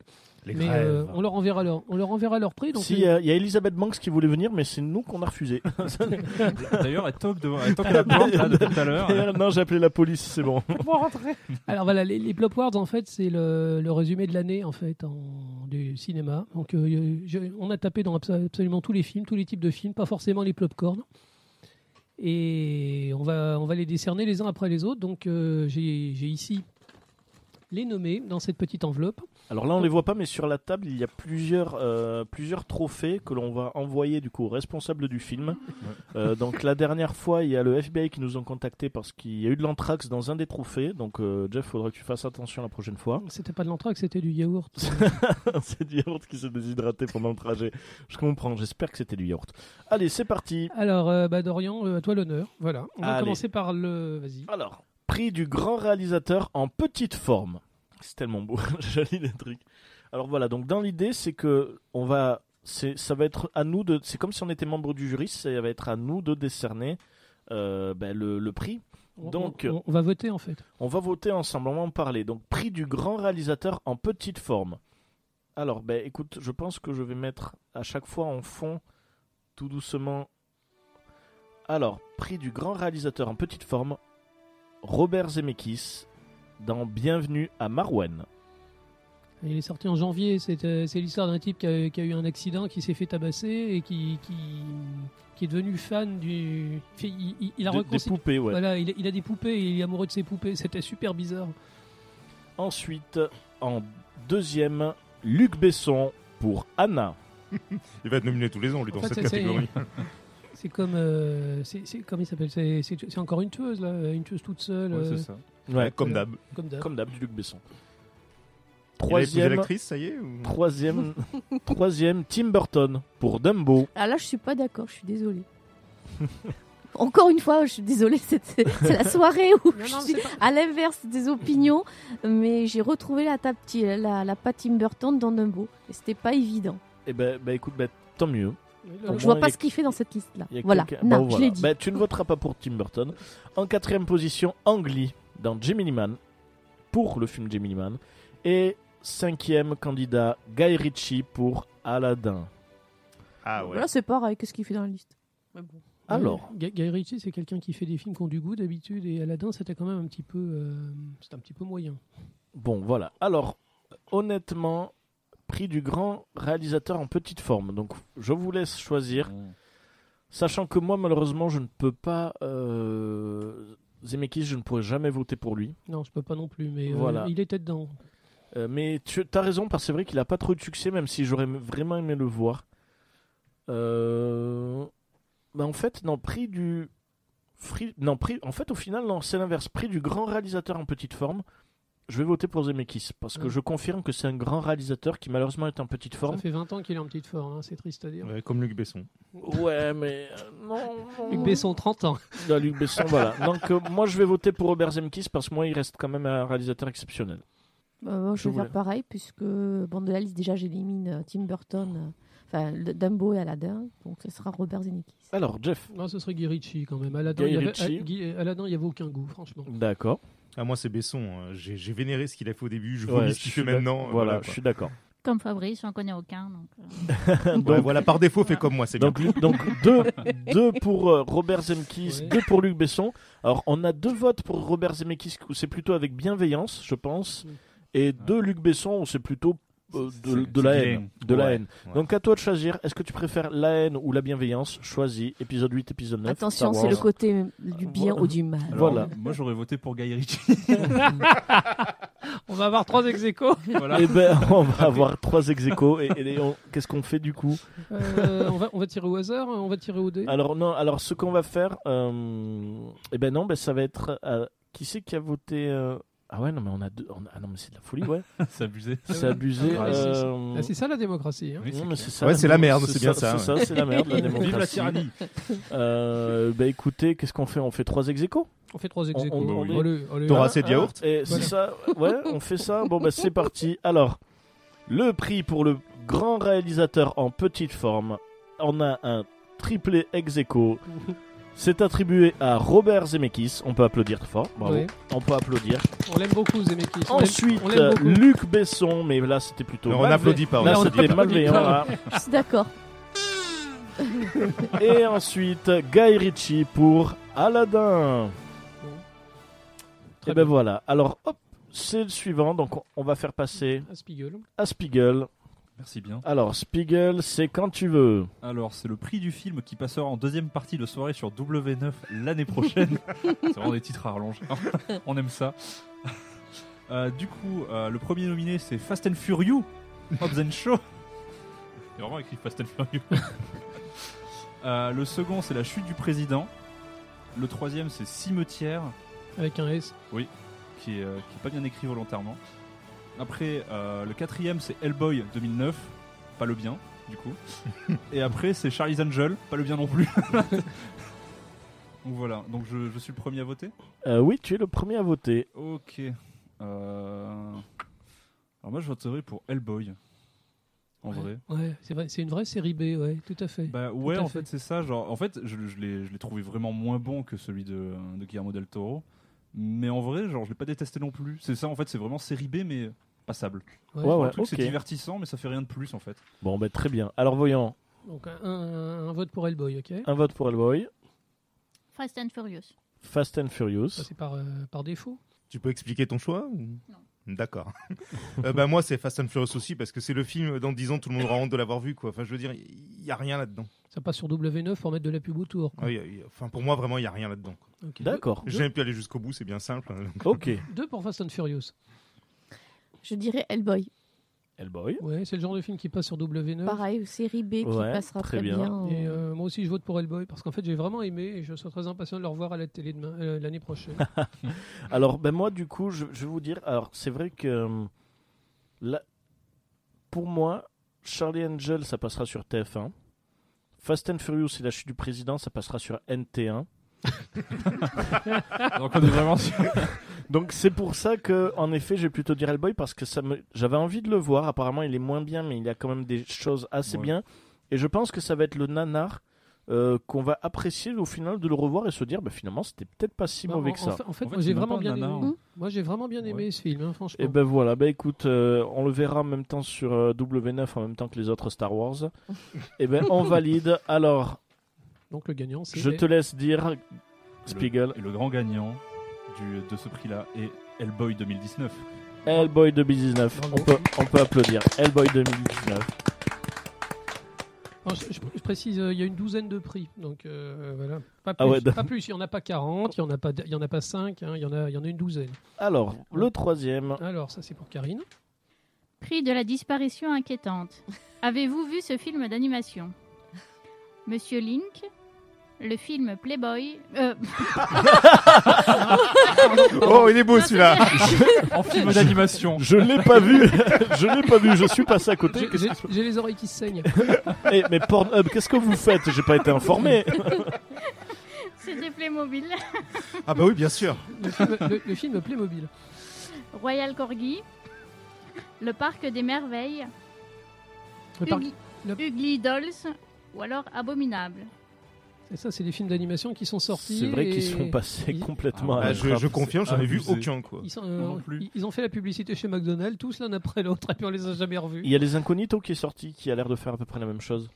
Moi, j'aurais bien aimé voir euh, Royal Corgi parce que la bande-annonce m'avait fait vraiment. Parce qu'ils se moquaient du président Oui, américain. Entre autres. Euh, Royal Corgi, c'était un film d'animation euh, belge, ce qui est quand même une rareté. Et il avait l'air plutôt joli. hein. Et ça va rester rare vu les résultats. Alors après, il paraît que le plus gros, le plus gros beat de l'année dans l'animation, c'est le, le film Playmobil. Ce C'est vrai Ah Ce ouais. qui prouve une fois de plus la supériorité du Lego sur le Playmobil. Exactement. mais euh, c'est vrai que ces films-là, abominables, bon, euh, on sait qu'on a peut-être vu des bandes annonces avec des gentils Yeti, mais euh, qui a été le voir Euh, Non. Bah, c'était la pub de Tic Tac, mais en Mais ouais. animation, quoi. Ou qui se coule. Non, c'est qui, qui se coule.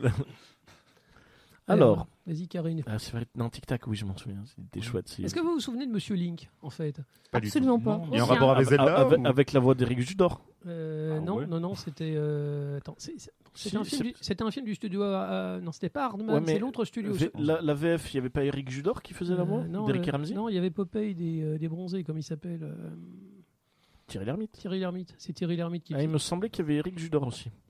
C'est un, c'est un film d'animation du studio Laika. Voilà. Euh, le studio Laika, il fait des films formidables. Ils avaient fait euh, Kubo, il que- Comment ça s'appelle euh, L'épée magique. Kubo et Voilà. l'armure magique. L'armure Ah, magique. Voilà, magique, l'armure magique. Mais euh, c'est bide absolu. Personne l'a vu. Ah ouais. Ok. Bah, C'est dur de voter vu qu'on en a c'est- vu C'est aucun. dur de voter, En fait, mais en fait, voilà. ça va sur Moi, je me souviens de la bande-annonce de Royal Corgi. C'était avec les chiens de la reine euh, Elisabeth II, non? C'est ça, Ouais. Bon, bah, du coup, alors, Karine, qu'est-ce que tu votes? Royal Corgi. Oui. Bon, très bien. Bah, Le film Playmobil parce que parce que Ouais. Euh, je vais mais- voter pour celui que je n'avais absolument pas entendu parler, c'est donc Monsieur Link. Oui. Euh, moi, Monsieur Link aussi, parce que euh, j'aurais bien aimé le voir finalement. Est-ce que je peux revoir la liste, s'il te plaît, voyons Alors. euh, bah, en fait, il y a. Ouais. Ugly Doll, je suis carrément passé à côté. Tu savais même pas qu'il existait, je parie. Ben, ouais, c'est ça. Ben, moi, moi j'aurais mis Playmobil parce que j'ai des, euh, j'ai eu des échos d'enfants qui ont beaucoup aimé. Donc au final, peut-être, euh, et je pense que Playmobil, il avait la grande difficulté d'être associé avec le premier film Lego, Ah oui, qui ça, hein. était considéré comme euh, bah, un chef-d'œuvre. Mais en fait, je l'avais vu, moi, le film Playmobil, et ça m'avait vachement plu. Voilà. Donc au final, je pense qu'on n'aime pas parce que c'est Playmobil, donc forcément, les gens aiment moins Playmobil Oui. que Lego. Euh, voilà. Ça, c'est pas vrai. Moi, je suis trop Playmobil et pas vraiment Lego. Alors, Lego. Attends, attends, attends, on reprend. Alors, Voilà, donc, non. euh, on, a, on a quoi Deux Playmobil euh, C'est Spiegel qui va couper. deux- deux Link Alors, Ouais. non. et un Corgi. Alors moi je vais voter pour Ugly Dolls parce que pour moi c'est peut-être le film qui se rapproche le plus du film Playboy dans la liste. Donc je vais voter pour lui. Alors, donc, on- donc, on a la. On a un ex du coup. on a un ex aequo. Alors Karine, je te laisse annoncer qui est ex du coup. C'est parti. Alors, on reprend. Donc, c'est Playmobil. Alors, Vas-y, alors. Alors, il y a Playmobil, Ouais, Oui. Le film Playmobil, ouais. Et. Ugly Dolls, Non, c'est. Monsieur Link. Monsieur Link. Monsieur. et Monsieur Link, voilà. Bah, malheureusement, euh, voilà, Karine qui s'est endormie, en effet, donc peut-être. euh, c'est- J'avais pas de stylo pour C'est comme pour noter. Star Wars. Oui, c'est ça. non, parce que c'est moi qui vais mettre à jour sur le site internet, clin d'œil, clin d'œil. Alors, ensuite, euh, Très bien. Alors, euh, alors, autre catégorie. ah, celle-là, elle va vous plaire. Alors, hop. À Fabrice. Fabrice. Je te remercie. Donc c'est le prix de la suite réclamé par absolument personne. Et donc euh, dans les suites qu'on veut pas voir, il y aurait donc Angry Birds, Copain comme cochon, X-Men, Dark Phoenix, Man in Black International, Terminator Dark Fate, ah ouais, Il avait, il avait zéro, euh, zé- zéro buzz en fait quand on y repense. et Star Wars épisode 9. Ah ouais, effectivement, il y a du lourd. Spiegel? Oh là là. Ah, c'est dur. Ouais. Moi en vrai je pense que je vais voter pour Terminator. Parce que après Genesis, plus personne ne voulait de suite. Donc voilà, ma voix va à Terminator Dark Fate du coup. Terminator, allez. Terminator 1. Karine. Star Wars épisode 9, évidemment. Il n'y avait pas de suspense. Euh, ouais, Terminator, évidemment. Allez, Ah un- oui, ou pardon, je laisse la musique, on un- va un- calmer, on un va deuxième- calmer le jeu. Un deuxième Alors, point pour Terminator, ouais. Très difficile. On va, on va dire euh, Angry Birds, parce que même, même par rapport au premier film, il n'était pas attendu non plus. C'est vrai, pas fou. ouais, mais il était super bien. Oui, Désolé. Les voix sont dispersées. On va, on va la rappeler, euh, tu l'avais eu gratuitement chez McDonald's. je l'ai- eu gratos Oh, en DVD pour l'achat d'un menu Galaxy Best of et, d'un menu enfant. Alors moi je vais, je, vais, je vais également voter pour Terminator parce que c'est vrai que la licence est complètement cramée. quoi. Euh, c'est plus personne n'a envie d'y aller. euh. Eh ben, tu vois, moi, je trouve dommage parce que, au contraire, Terminator Dark Fate, je trouve que tout le monde. On, on y a cru, hein on Ben, je cru. pense qu'on y a cru. Quand, Hmm. quand on nous a annoncé un Terminator repris et reproduit par euh, James Cameron, au contraire, je pense que beaucoup de gens l'ont attendu. Mais tu vois, la plupart des gens, La en fait, ils s'en foutaient. Ben, la, hype, Ouais. la hype est partie, je pense, quand on a vu la bande-annonce et qu'on a vu que le méchant était joué par le technicien, mais- le, te- le technicien mexicain, à côté que, que finalement, euh, voilà, l'électricien. Vas-y, fais une gueule de méchant. Waouh, on dirait du Kirsten Stewart, gars. Vas-y, c'est parfait.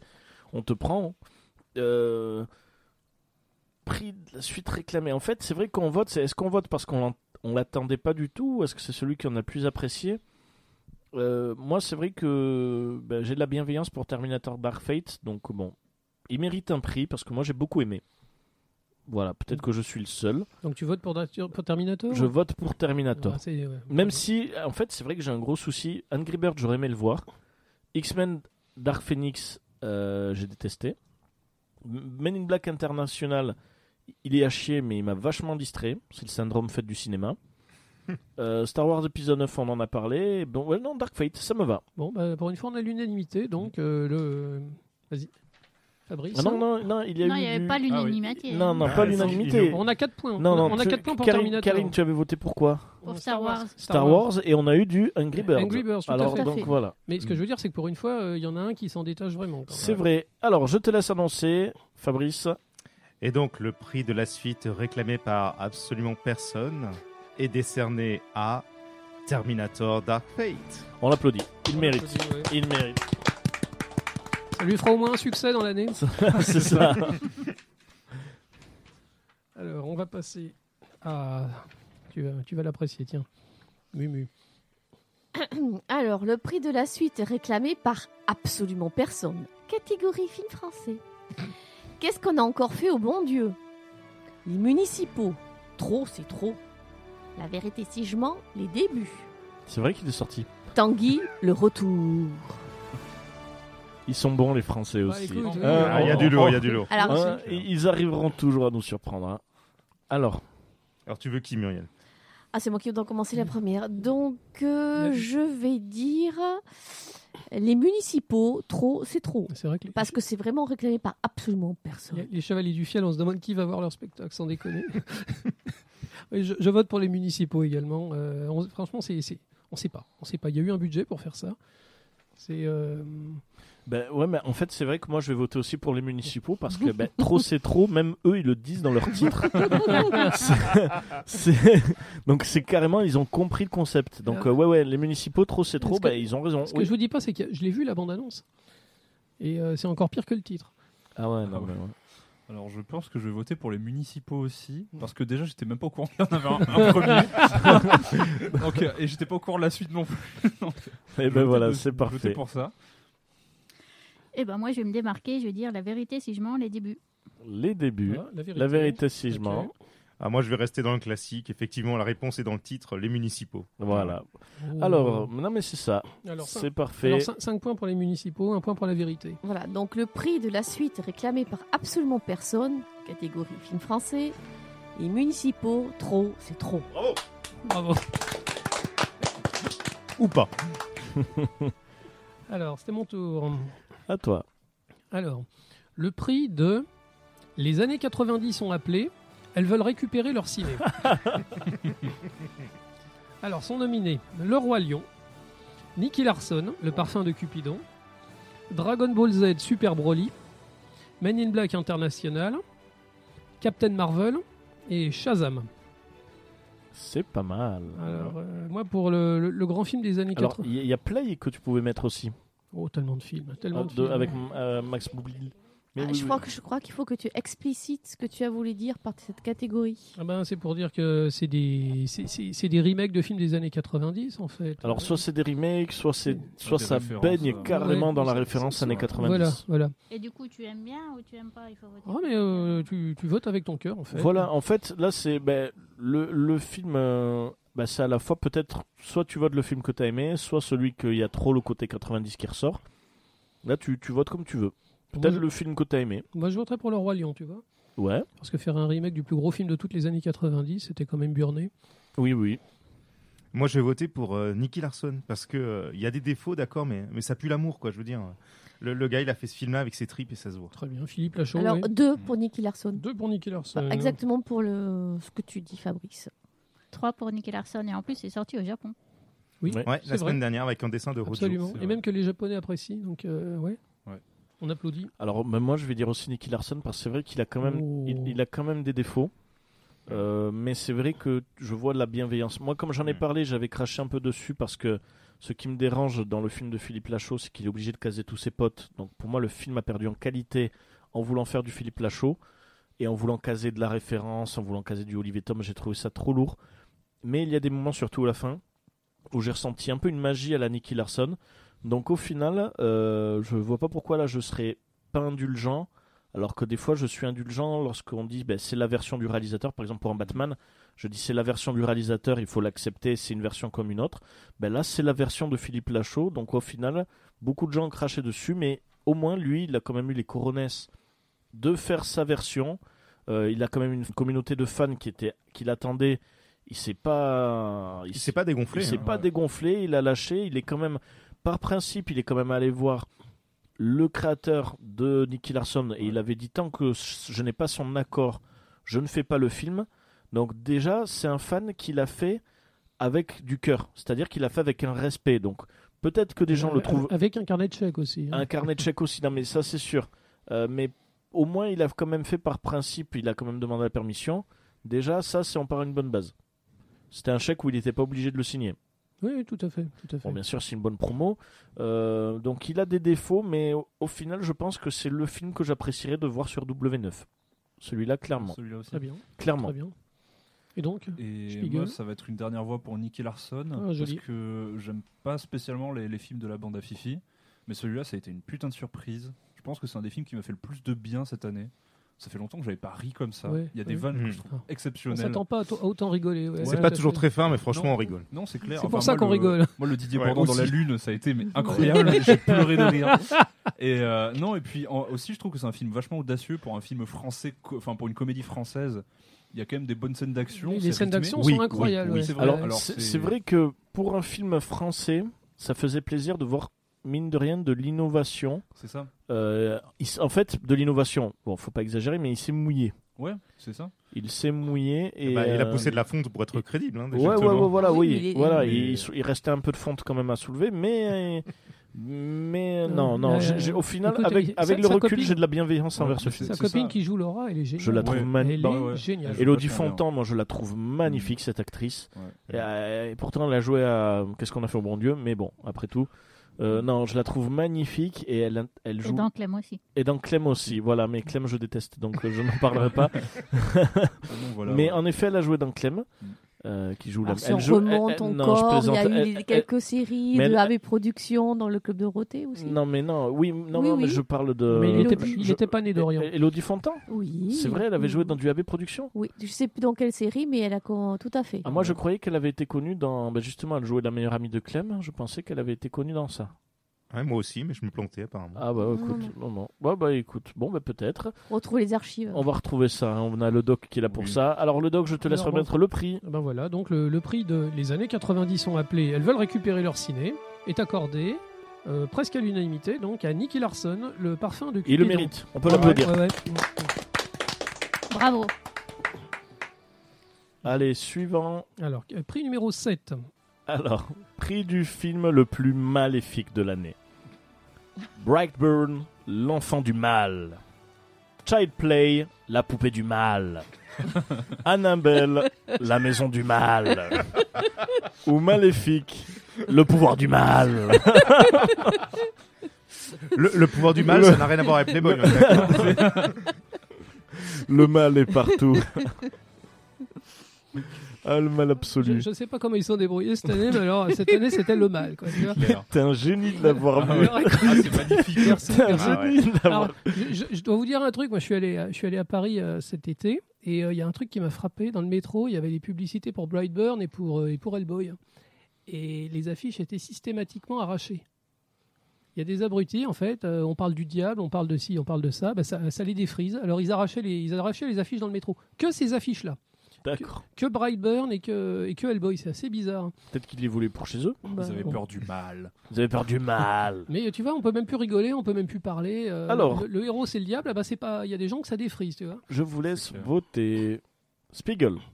Alors moi, je vais voter pour Brightburn. Brightburn, ouais. Parce qu'il m'a, il m'a agréabablement surpris. Le, le- Ouais. le gamin Ouais, est particulièrement maléfique. hein. Ouais, j'y suis allé vraiment pour le, pour le côté high concept, quoi. Genre, ça va être super, un croisement entre Superman et le diable.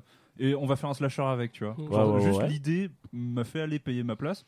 Et en vrai, le film est pas, est pas incroyable. Il y a, il y a plein de défauts partout. Il est ultra prévisible. Il y a des jumpscares qui sont intempestifs, etc. Ouais, inutile, mais ouais. Mais en vrai, moi, il m'a, il bien fait plaisir. Ouais, je trouve que le concept, au final, est bien mené. Enfin, Mm. il est- L'idée est vraiment super. ouais, ouais, c'est clair. Du fait. coup, voilà, Brightburn. Ah, il paraît qu'on aura pareil avec Batman. Ouais. Oh. Ils vont, ils vont faire un, un univers Maléfique. partagé. Maléfique. Oui, c'est vrai. Il y, a, il y a deux fois mal. Il y a Il y a maléfique. mal, il y a maléfique, pouvoir du mal. C'est mal au carré. Mal au carré. Ben, c'est exactement ce que j'allais dire en fait. Le prix du film le plus maléfique, il, bah, il va à maléfique. C'est- d'une évidence. Ah, c'est une évidence, maléfique. Maléfique.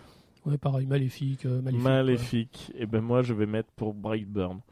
Euh, parce que c'est de, des quatre, c'est le seul qui a un peu d'originalité. Mais je dis un peu. Oui. Un tout petit Oui, peu. très peu. Hein. Et du coup, alors, ça va me permettre de dire mal plusieurs fois. du coup, le prix du film le plus maléfique de l'année est attribué à Maléfique, le pouvoir du mal. Bravo. C'est beau. Suis ému. Ensuite, Alors, euh, pour Spiegel. pour Spiegel, c'est parti. Alors, il y a Merci. numé- numéro 8, hein, on arrive au bout. Ouais. Alors, le prix du personnage en image de synthèse de l'année est attribué. Enfin, les, les, les concurrents sont Pikachu, de détective Pikachu, du coup, Simba, le roi lion. On aurait pu mettre une virgule au lieu des parenthèses. Euh, Dumbo, qui est dans Dumbo. Alita, qui est dans Battle Angel, Alita. Will Smith dans Gemini Man et Will Smith dans Aladdin. et du coup, Karine. Pikachu, il était trop mignon. Oui, c'est vrai. Pika pika. C'est vrai. Alors moi, ça va, ça va être Alita parce que ben c'est un, c'est un choix couillu du réalisateur, quoi. Franchement. Oui, oui, oui. Euh, le fait d'avoir agrandi les yeux comme ça, ça fait une polémique, ça fait un buzz absolument monstrueux. Et puis on se rend compte qu'en fait, quand on est devant le film, ben, on oublie. Euh, on Non, oublie. en fait, entre la première bande-annonce et la, la sortie du film, ils ont, ils ont fait des pupilles plus grandes. Ouais. Ce qui fait que les yeux sont moins déformés. Ah bah j'avais pas remarqué, tu vois, Ah ouais, merci. ah ouais. Mais en tout cas, j'ai adoré ce film. Euh, Déjà, j'étais un grand fan du matériel original et, euh, et là, ce qu'il en a fait, pareil, ça transpire l'amour. Et euh, ouais, moi j'ai bien aimé. Puis encore une fois, ce, ce parti pris esthétique. Donc tu votes, tu votes pas pour Will Smith, donc? Euh, non, pas du tout. D'accord. Donc j'hésite beaucoup. Euh, il faut, il faut choisir, peut-être que je vais dire Simba. Alors pourquoi Simba. exactement Parce que bon, j'ai adoré le dessin animé, euh, donc le roi lion, et malheureusement la version VF de, de Simba est à chier, excusez-moi du terme. Donc euh, c'est film qui est très Ryan beau. Benzetti, si tu nous entends. Voilà, donc il est très très beau visuellement, mais les voix m'ont tout gâché. Et pour un, pour un dessin animé, une adaptation qui j'attendais avec impatience, euh, ça fait bizarre. Alors quand même, je vais rendre hommage au boulot d'animation Mhm. à cause de ça, mais pour essayer un peu de contrebalancer par rapport au reste. Mais c'est difficile parce que le Dumbo aussi. euh, donc je, bon bien sûr, on parlait Alita. Je n'ai pas vu Pikachu, donc je pourrais pas en parler. Euh, Will Smith, j'en parlerai pas non plus. Donc allez Simba. C'est moi Simba, c'est moi le roi. Ah, Moi, je vais voter pour Alita parce qu'elle est jolie. Allez. Voilà. Alors, bah, du coup, prix du personnage en image de synthèse. Euh, c'est vrai que euh, mon cœur balance entre Alita et Pikachu Pas pour les mêmes raisons, je vous rassure. J'espère. Ça, c'est film Alita, que je veux pas Alita parce que c'est vrai que j'adore le matériel original. J'étais un chouïa un petit peu déçu par euh, l'adaptation, même si je l'ai trouvé vraiment exceptionnel. C'est juste certains choix de l'adaptation que je me suis dit, pour une suite, ils ont fait des choix, euh, mais que je respecte. Donc au final, c'est très bien parce qu'ils ont quand même adapté euh, un manga qui est très dur à être adapté. Ça fait des années qu'on nous en parlait. Donc au final, le résultat, je l'ai trouvé bien. Et je suis même frustré que ça hésite à faire de la suite. Même si on entend parler peut-être qu'il y aura une suite, parce que maintenant que ça appartient à Disney, peut-être qu'il y aura quelque chose. Mais je vais voter vraiment pour Pikachu. Parce que, ouais, ouais, je vais vraiment voter pour Pikachu. Parce Le que... cri du cœur. Non, je vais vous dire, Détective Pikachu, c'est une, pour moi une grosse réussite. Parce que euh, réussir à adapter Pokémon, c'est du génie. Et comme on en avait parlé lors de précédentes émissions, c'est du génie parce qu'ils n'ont pas adapté Pokémon, ils ont adapté Détective Pikachu. T'as pu en parler une fois de plus, t'es content? C'est ça. Il nous a fait, il nous a ennuyé toute l'année avec euh, C'est Détective ça. Pikachu. Et il au- va pas tarder à sortir. Vous avez vu la nouvelle moins- bande-annonce? Au moins, je, rêve- je voyais la même bienveillance, je voyais le même aspect de mélanger les Pokémon et les humains de la même manière que je voyais ça dans Qui veut la peau de Roger Rabbit, qui est, je ne sais pas si vous le savez, mon film préféré. Ah bon? Et euh, Pikachu, j'ai de la bienveillance parce que c'est vrai qu'ils l'ont rendu vraiment très attachant. Euh, le problème, en effet, pour moi, est Ryan Reynolds parce que pour moi, c'était Deadpool euh, cross Pikachu. Mais je vais mettre Pikachu parce qu'il est vraiment très mignon. Le film est très bien. Je me suis. c'est pas le film exceptionnel, mais c'est le film parfait pour enfants, clairement. Et moi, du coup, ma voix va à Pikachu également. Pikachu. Détective Pikachu, pour moi, c'est un film beaucoup trop bien par rapport à ce qu'il méritait d'être. c'est un film qui a des défauts, mais il aurait jamais dû être aussi bien. C'est une Ouais, belle formule. C'est vrai. Non, mais c'est vrai, c'est vrai. Et, euh, et voilà, enfin du coup, euh, Pikachu, le rendu est trop cool. Alors j'ai pareil le même problème, genre c'est c'est vraiment Deadpool euh, dans, un, dans une peluche, quoi. C'est- ça. catastrophique, mais le, le, le truc était cool. Moi, j'ai Euh, Le. Psycho qui était merveilleux aussi. Ouais, mais Ah, le Psycho le- était ouf, J'ai ouais. beaucoup aimé le rendu des Pokémon. C'est pour ça, au final, en votant pour Pikachu, je vote aussi pour tous les Pokémon. Non, mais c'est ça, c'est ça. J'adore le Mewtwo, euh, même le Dracofeu dans la, dans la phase Il, de combat. il est super impressionnant. ouais. Ouais. On s'attend Ah pas non, à ça. en clairement, clairement. Bon, après le méchant, bon, après Ouais. l'histoire, on prévoit tout comme, mais comme un dessin animé Pokémon au final. C'est ça. Mais après, moi, j'ai trouvé qu'il y avait une petite vibe, un peu les, les films entre guillemets pour enfants, enfin tout public des années 80. Je trouvais Mais qu'il y avait il une est- petite, non, une petite c'est- vibe ouais, Goonies, oui, oui, euh, ici, non, c'est un vrai régal. des trucs comme ça. Donc voilà. Donc, euh, eh ben, écoutez, Donc prix- Pikachu, et ben voilà, bah écoute, et c'est des films comme ça, tu vois, qui donnent envie d'avoir, euh, de voir Sonic. Ah non, alors Non, non, je, non. je- te laisse, je te laisse dire. Du coup, alors vas-y, Spiegel. le prix du personnage en image de synthèse de l'année est accordé à Pikachu de Détective Pikachu. On l'applaudit. On l'applaudit. Il mérite. Eh, Vous savez qu'il existe, Pika Pika il existe pas en vrai. Qui- euh, Quoi? Merde. Qui? C'est pas lui qui livre les cadeaux.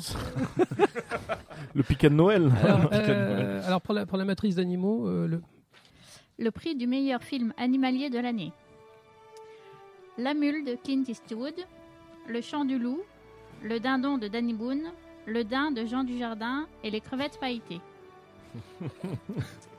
Je n'en ai vu aucun. Ça Alors, va être est-ce qu'on difficile. doit, Pareil. euh, comment Alors, dirais-je, à part- voter par humour ou à cause du titre ou par rapport au film, à la qualité du film? Alors, perso- personnellement, je les ai pas vus ces films, mais il y avait des noms d'animaux, je me suis dit, Le ça a l'air film- ils intéressant. existent Le, Sérieux le Ouais, film, ouais. ouais, ils existent, ouais. Ouais, Et, et le daim, apparemment, euh, j'ai une amie qui l'a vu. Le daim est fou. Il, il- vais en parler. il est, il est- il est taré. Ah ouais. Apparemment, mais c'est un film, mais, mais il- ça- ben, je te laisserai en parler parce que moi, c'est par le biais d'une amie et toi, je veux voir ce que t'en En penses. fait, il faut expliquer les films. Les... bon, c'est, c'est des jeux de mots, bien sûr, sur des noms d'animaux. Oui. Donc euh, voilà. Euh, la mule, ça parle pas d'une mule, en fait. hein, ça parle de quelqu'un qui convoie de la drogue. Ah oui, Euh, dans ses intestins. le, le chant, le chant du loup, en fait, c'est. Je vais euh, vous en parler à la fin. Oui, alors euh, Mur- Muriel vient de le voir, en fait. C'est un, un film de sous-marin. Le dindon, c'est une comédie, donc euh, sur un dindon. Euh, c'est sous-entendu quelqu'un qui va se faire arnaquer. Le daim, c'est sous-entendu une, une veste en daim. Donc, euh, Ah oui, j'ai vu la bande-annonce. Voilà. Il y a Jean Dujardin qui s'achète une très belle veste et puis il pète les plombs. Et les crevettes pailletées, en fait, c'est une comédie sur des gens qui vont à la, qui vont à la piscine. C'est de la danse synchronisée. De la, pi- ouais, danse synchronisée Non, en euh, oui, d'en fait par un groupe de monsieur. Oui, c'est ça. voilà, pour un point de vue égalité, ils souhaiteraient quand même qu'on euh, on dit que c'est un sport féminin, mais pourquoi pas les hommes, il n'y a aucun souci. Voilà, donc le film là-dessus, que c'est un groupe de, de monsieur qui souhaitent euh, faire des compétitions en, en natation synchronisée. Voilà. Donc, Eh ben, je vais voter pour Le dindon de Danny Boone. Oui. très bien. Alors moi, du coup, euh, mon vote va au daim. D'accord. l'animal et le manteau du coup. Ouais. Et, euh, non, tout simplement parce que bah déjà moi, j'aime beaucoup le cinéma de Quentin Dupieux. J'avais été très déçu par Au Poste, le film d'avant. Je trouvais qu'il était pas marrant, il était lourd. Enfin, ce qui était vraiment dommage. Euh, surtout après Réalité, qui pour moi est un chef-d'œuvre intergalactique. Et là, le Dain, en fait, bah, c'est vraiment euh, du Quentin Dupieux pur jus, quoi. Un concept à la con, traité de manière sur-efficace, euh, drôle, avec beaucoup d'absurde. Parce que du coup, ce- l'histoire, c'est quoi? En fait, bah, c'est vraiment ce qu'a dit Jeff, quoi. C'est euh, Jean Dujardin qui achète un très beau manteau en daim et qui pète littéralement un câble dessus. Et ça, ça tourne presque genre au thriller, euh, presque horrifique. Si, Enfin, si- c'est si j'ai bien compris, parce que je ne l'ai pas vu, il y, a son, il y a son manteau qui lui parle en fait Ouais, et qui lui demande de tuer des gens. c'est ça. ouais. non, mais voilà.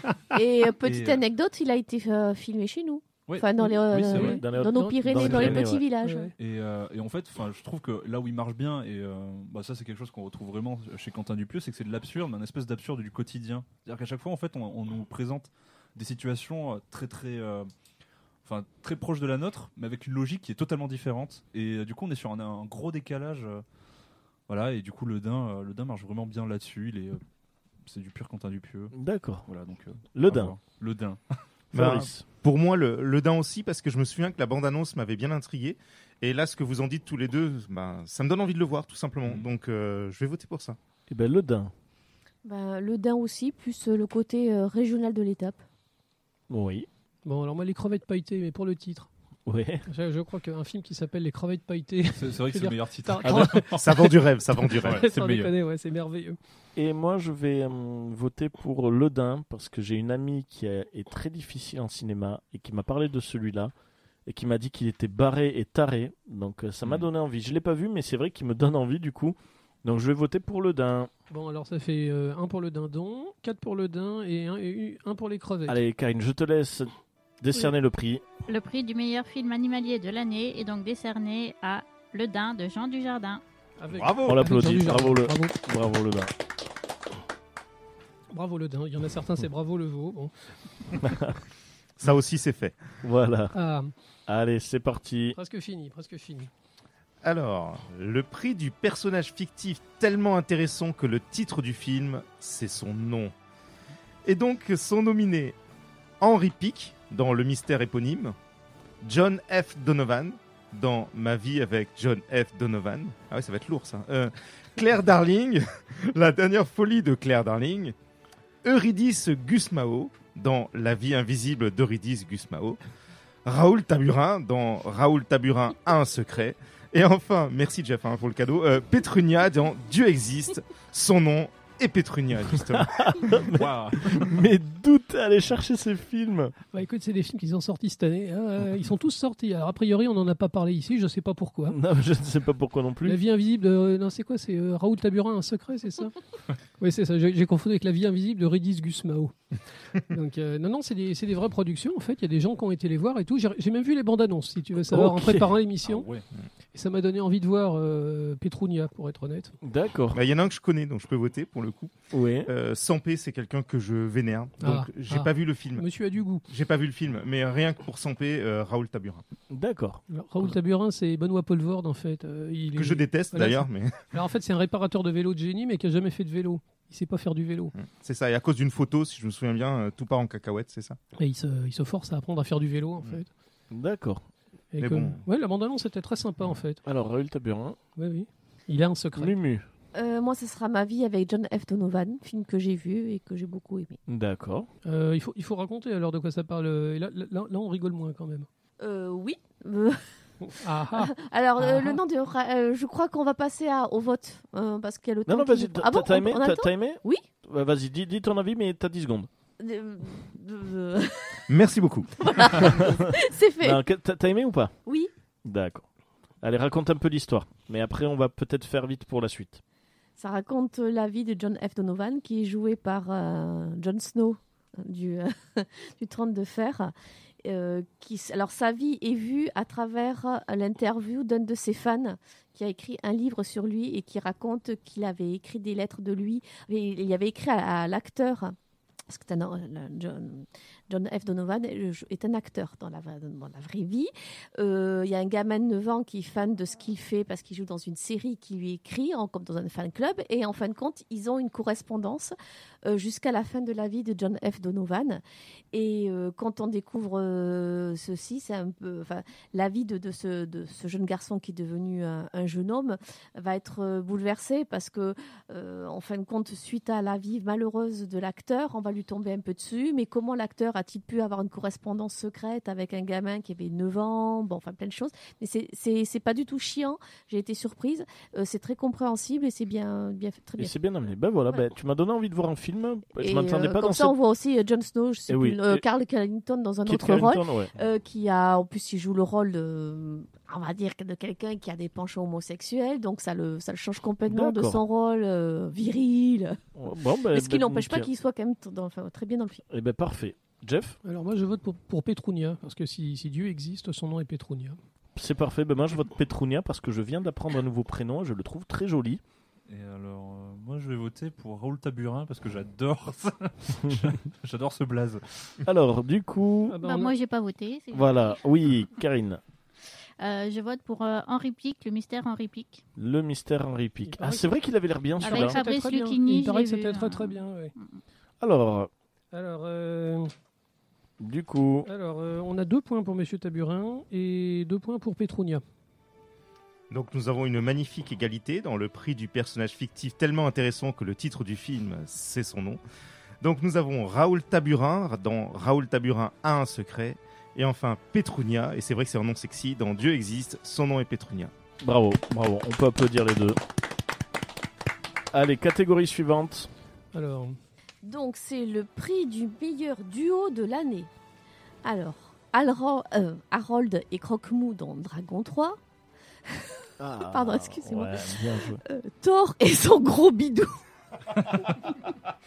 Dans Avenger Endgame, Nikki et Laura dans Nicky Larson, Brad Pitt et DiCaprio dans Once Upon a Time in Hollywood, tous les persos du film, U- US, Us. Us, Us. désolé, C'est un film fantastique en fait avec des clones maléfiques. le nain et le loquet de porte dans Joker. Ah oui. alors, C'est- c'est difficile. alors, alors, vas-y. Alors, Jeff, on va faire passer Euh, moi, je, je voterais pour le nain et le loquet de porte. Le Euh, nain et le loquet de porte. Si, si je dois penser à Ouais. une scène cette année, j'avoue que j'ai- bien aimé celle-là. Eh ben moi, je vais dire Thor et le son gros bidou parce que pour une fois, j'ai pu m'identifier au personnage. Euh, je pense que je vais voter pour le nain et le loquet de porte également parce que cette scène était énorme. Alors, moi, ce serait Nicky et Laura dans Nicky Larson. ouais. Ok. Et moi ce serait euh, Pete et Caprieux dans Once Upon a Time parce que une blague de deux heures comme ça, euh, Ouais, il fallait oser le faire. Quoi. C'est- Ce film est un foutage de gueule intégral et, Donc- et- et c'est génial. Joli. Là, là, clairement. Ah, le choix est difficile. On va rester sur Nikki et Laura parce qu'ils sont indissociables. Alors, euh, deux points pour le nain et deux points pour Nikki. Donc, le prix du meilleur duo de l'année est aussi une parité. Donc, nous avons dit le nain et le loquet de porte du film Joker. Ouais, c'est ça. Et, Et euh, Nikki et Laura. et donc Nikki Laura de Nicky Larson. On l'applaudit. Il Bravo. mérite. Bravo. La prochaine fois, on essaiera de faire l'émission à 7. Ensuite, Euh, il en reste combien? il Deux? en- Il en reste qu'une. Il en reste Il en qu'une? reste qu'une. Allez, euh, Jeff, je te laisse. Permettez-moi de terminer. Donc, euh, elle est courte. Alors, le prix de la réplique dramatique de cours de récré. Et moi, je suis Iron Man. Avengers Endgame. Et moi, je suis tous les Jedi. Star Wars épisode 9. Voilà. Ah, moi, je vote pour Iron Man. Alors moi, je C'est vote. tout? Moi, moi, moi, je, moi, je, Voilà. moi, je vote clairement pour Iron Man. Également. Pareil. Iron Iron Man Man. aussi. Ouais, Iron Man. Ah bah Iron Man a fait. Iron Man, parce Oh que là il y, a- il y a vraiment une bonne raison et une belle raison. Est-ce que c'est l'unanimité là du coup Ah, Et, Unanimité et pense, il le mérite. Allez, je te laisse annoncer. Eh ben voilà. Donc le prix de la, répu- de la réplique De dramatique. la République Le prix de la réplique dramatique de cours de récré est attribué à Et moi je suis Iron Man. Bravo. Voilà. Euh, les Plop Awards ça, vont s'arrêter là. C'est la fin des Plop Awards. Mais je- avant, avant qu'on Oui. termine, je voudrais juste que chacun d'entre nous on dise euh, le film qu'on a le plus apprécié de l'année. Ça, Tout c'est- simplement. oh, il, nous fallait trois quarts d'heure. Là, ça va Et nous prendre voilà. trois quarts d'heure. On n'est pas obligé d'argumenter? Ok, non mais on peut argumenter très rapidement. Euh, je vais laisser la parole à Spiegel. Ok, moi On c'est. peut avoir un- Je vote pas? Euh, Joker. Un joker, un joker Ah bah, t'as Ah bah, Joker Ok, Non, c'est non, Joker. C'est pas celui-là. t'as qu'à voter pour Joker. Non, c'est juste pour Non, dire qu'on non, aime le ciné. dis- la- dis la- na- l'année dis n'importe 2010. lequel, vas-y. Moi c'est Commando Ninja de Benjamin Combe. oh non. Ah ouais, c'est n'importe quoi, effectivement. Mais justement, mais c'est- c'était l'idée et ce film était excellent.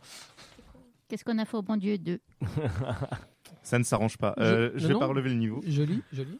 Euh, Once Upon a Time, parce que franchement, ce- j'ai vu ce film, je me suis demandé ce que j'étais en train de regarder du début à la fin. Ouais. Et à la fin, je me suis posé la question, je me suis dit, mais je me suis fait enculer avec du sable ou alors c'est génial et, Ouais. et ça, c'est le signe que j'ai vu quelque chose qui est Non, clivant et qui, donc, par définition, est assez extraordinaire. Non mais Voilà. tu t'es fait enculer avec du sable et t'as aimé ça. Ouais, avec la manière, Ouais, c'est ça, amour. avec la manière. Avec amour. C'est ça. Ah, voilà, du moment qu'on te pince les tétons, ben ça devient magique, non? Ah ouais, puis ça, un peu hein d'électricité en plus, euh, le bonheur. Alors, Mumu. Bon, puisqu'il faut dire quelque chose, euh, donc je vais dire euh, des films que j'ai vus au cinéma cette année, Oui. mais qui ne sont pas forcément récents. Donc c'était le marathon Seigneur des Anneaux. D'accord. Et ben voilà. C'était une sacrée Donc expérience une, ciné. une- hein. une activité, voilà, un événement cinématographique. Animat- Tout à fait. Ah, moi, je vote pour euh, Once Upon a Time in Hollywood aussi, parce que euh, franchement, ouais, euh, on, on sait pas, on sait pas où ça va, et puis quand ça, quand, quand ça arrive, on se dit ah oui, tout ça pour ça, mais on est Ouais, content ouais. quand même. C'est exactement ça. Super film. Alors moi je vais dire, alors là c'est bon, il y a rien de, c'est Avengers Endgame, parce que pour moi ça me montre que avec du talent et de la passion, on peut finir une saga qui va continuer bien évidemment, mais on peut finir quelque chose. Donc bien sûr, on peut faire des choix qui fait qu'on aime ou on n'aime pas, mais ça a été fait quand même avec assez de passion. Et puis réussir à caler tous ces personnages, réussir à donner un tempo comme ça, et puis, c'est surtout dans Endgame, ce que je salue, c'est toute l'activité qui a été faite depuis le tout premier Iron Man. Ce film, en fait, il, est, il a ancré le Marvel Cinematic Universe à l'égal de Star Wars en 10 ans. Et euh, du coup, c'est ce qui fait que j'ai énormément de bienveillance envers Endgame parce que je l'ai trouvé vraiment super. C'est pas la perfection, mais en même temps, finir sur quelque chose de parfait, sur un film qui a tellement engrangé de, de hype et qui a fait. Là, on- c'est le même problème qu'à Star Wars. Faire une suite et finir Avengers et l'arc de Thanos, il fallait le faire et je trouve que eux, ils s'en sont tirés avec les honneurs. Le soufflet n'est pas retombé. C'est ça, le soufflet n'est pas retombé et c'est euh, pour moi la saga parfaite qui finit par des événements super, des trucs qu'on peut critiquer ou pas. Moi, je me suis régalé et je reverrai Avengers avec émotion. Tout maintenant, j'apprécierai tous les films du MCU du moment que je sais que c'est cet arc-là. Je me suis régalé. Bon bah voilà, hein, euh, la, la magie, la magie au ciné, ça existe encore. Tu vois, t'es pas devenu complètement un vieux con. Non, c'est ça. Non, par contre, ce qui m'a foutu les boules, c'est les cons qui critiquaient euh, pour des trucs. euh, c'est illogique scénario, mais gars, euh, oui, oui, oui, c'est sûr. C'est sûr, mais les pierres de l'infini, ça n'existe pas. Donc déjà. Non mais tu, tu vois par exemple là on, on a parlé du le, le film de Tarantino. On croyait qu'on on avait fait le tour de Tarantino, mais on est encore content de voir de ces films, tu vois. Et euh, il y a encore de la magie au ciné. Je pense que chacun d'autres, euh, à notre petit niveau, quoi. euh, on apprécie d'y aller, quoi. C'est pour ça qu'on continue de. Ouais, ouais, non, c'est clair.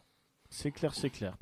Euh, bah écoutez, euh, c'est fini pour les Plopwards. Donc un grand merci à toi, Jeff. Plopcorn, ce n'est pas fini, donc il nous reste encore une petite pause musicale et ensuite on va se faire deux blind tests, puis Back to the Future. Donc voilà, il reste encore un peu de contenu.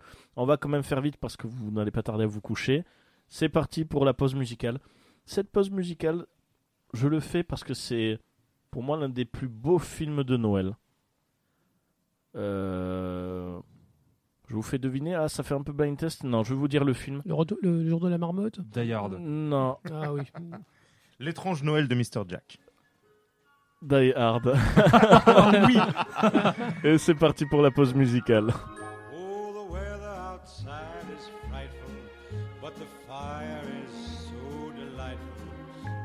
Since we've no place to go, let it snow, let it snow, let it snow. Man, it doesn't show signs of stopping. And I've brought me some corn for popping. The lights are turned way down low. Let it snow, let it snow. When we finally kiss goodnight, how I'll hate going out in the storm. But if you really hold me tight, All the way home I'll be warm, and the fire is slowly dying. And my dear, we're still goodbye. But as long as you love me so, let it snow, let it snow and snow.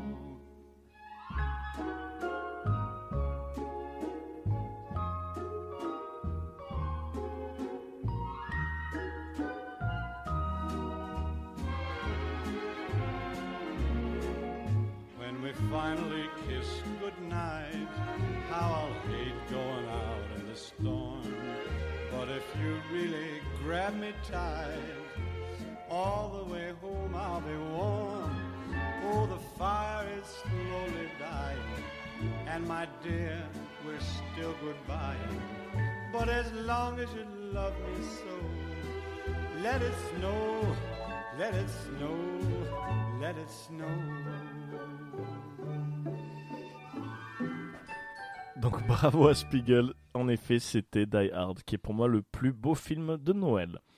Alors, on va faire deux blind tests. Le premier, on commence à prendre l'habitude et on apprécie ça. On nous le demande beaucoup. Enfin, principalement ma maman qui écoute.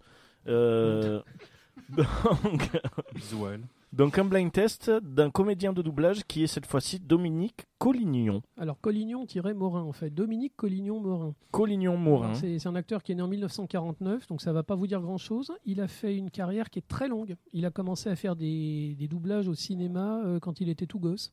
C'est le, le tout premier, vous allez voir, c'est un, c'est un Disney, et il était déjà dedans. Et, Ah. puis, et puis il a mué, et en fait, euh, Il ça- a continué. et il a continué. Et vous allez voir, c'est une voix qui est très connue, même si je vous avais jamais entendu parler de Dominique Collignon. Allez, c'est Voilà. parti. Extrait numéro 1. Non, ce n'est pas le diable. Il, il est gentil et, et sa magie est bénéfique. Seulement, il faut le laisser un peu tranquille. Oh, écoute-moi, moustique. Alors, c'est dans quoi? C'est Merlin l'Enchanteur de Disney. Joli. Oui. Donc il fait Arthur Pendragon. Ouais.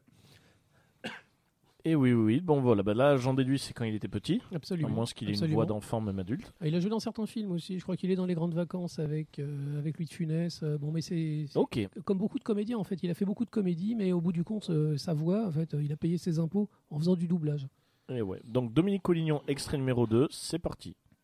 Charge ces deux-là et emmène-les au garage. Faut les remettre à neuf d'ici ce soir. Je dois aller à Cotoché, on vient de livrer les pompes à l'azoconvecteur. T'iras t'amuser avec tes copains pilotes quand ton travail sera fini. File, t'as du pain sur la planche. Ah, C'est une petite combo là. N'oublie pas ton échec dans la grotte. Mais depuis, j'ai appris tant de choses, maître Ah, Yoda. Je vous promets de revenir et de terminer ce que j'ai la commencé. Vous avez ma parole. Ouais, c'est Luc. Ah ouais. Ah ouais. Et pourtant, j'emmène le capitaine Solo et ses amis. Vous pouvez en tirer avantage bien être détruit. Bah, sa voix adulte est vachement Ah, classe. Ah Alors, clair. Ouais. ce, qui est, ce qui est fascinant, c'est que là, vous avez entendu Luke Skywalker, vous avez pensé à Luke Skywalker, vous l'avez vu Luke Skywalker. Ouais. Mais cette même voix, en fait, vous allez voir, il fait encore d'autres trucs complètement différents. Et on va voir le personnage. Tu vas voir. Ok, extrait numéro 3. Lorraine, le festin m'a réuni à vous. Ah oh, oh, oh. Quoi? Excellent. Là, forcément, je peux pas critiquer. C'est... Une de mes trilogies préférées. Par un Oui. de mes réalisateurs préférés qui a fait un de mes films préférés. C'est moi, George. George McFly. Ah, Retour vers le futur. c'est bon, j'ai. Ah oui. Ah ouais Vous avez vu la, fou. la même voix, mais complètement jouée différemment. C'est Ouais, vraiment ouais, ouais, impressionnant. Mais il est bon, il est vraiment très bon. Ah oui. Extrait numéro 4, en plus retour vers le futur. Bien joué mon voix. Extrait numéro 4. C'est un public ou une mosaïque? Oh, comment ça va? Très élégante, ta jolie robe. Alors, enfin sorti de ton trou, comment ça va dans l'autre C'est un monde Disney. Mais très, Oui. très, très bien. Légèrement noir, un peu obscur et comme toujours. Des bords un peu partout. Hades. Oh, le voilà, mon petit coup de Et là, il fait la voix de Hercule. Grognon. Hein Ah, mais pour c'est la encore Ah, bon ça. Ouais, ouais, c'est encore. Et vous avez vu le rythme complètement différent. Ah, mais c'est- co- c'est- comme quoi, il est vraiment bon. Ouais. C'était James euh, Woods euh, sur, la, sur ouais. la version originale et donc le, le Hades de Disney, voilà. Mm. Et Dominique Collignon. Ah ouais. Ah, J'aurais pas jamais fait le rapprochement. Bah, bien joué. Non, Ouais, vraiment sympa. clair. Juste avec un travail de rythme comme ça. Ouais, c'est ça. Si on, fait- si on dit qu'Hades il a la même voix que Luke Skywalker, tu dis what the Bah, fuck. jamais. Ah, ouais. mais c'est ouf. Bon, Mais en ouais, même temps, Luke vrai. Skywalker Putain. et la voix du Joker en VO, c'est vrai qu'il y a aussi euh, du bon travail de doublage. Ah hein. oui. Marc Hamill, Oui. ouais. Ah bah oui. Marc Hamill, c'est vrai que. Mais c'est bien. Alors, extrait numéro 5. Non, je me trompe. Tu es encore moins que ça, une fourmi d'Oriane. Que Ouais. ceci vous serve de leçon à tous. Les idées sont dangereuses et inutiles. Vous Euh, n'êtes non, de c'est pas, c'est pas mille et une pattes ça Si, Mille et une ah, pattes. oui, Ah, voilà. je me suis trompé, désolé. Ouais, c'est ça. Mais Ouais, c'est le Borogne. Le Borgne, absolument. Euh, Kevin Spacey en VO. Il, fait, ouais, il ouais. fait des méchants absolument incroyables. hein. Ah, il gère bien. il Ouais, a une voix, clair. mais du coup, ça me rappelle plein d'autres euh, voix de. Ah, mais t'as pas fini. Le, le dernier va nous gâcher la soirée. Parce que moi, du coup, c'était. Alors peut-être que du coup, c'est le dernier, mais c'est aussi le Nicolas Cage aussi. Absolument, c'est Ouais, Nicolas. Cage. Ouais, ouais, bah voyons. Vous voudrez autre chose quand nous aurons décollé? Un abricot. Un Pardon. abricot. bah oui, voilà. J'adore sucer un abricot. En plus, c'est le film dans lequel vous l'avez. donc- Parce que, en fait, voilà, je- je- là j'ai dit un Si abricot. Je voulais t'envoyer des fleurs. Où est-ce que je dois Non, non, attends, c'est pas ce que je veux dire. Si j'avais envie là tout de suite. En fait, j'ai rien dit, mais depuis l'extrait 4, j'ai envie de dire un abricot.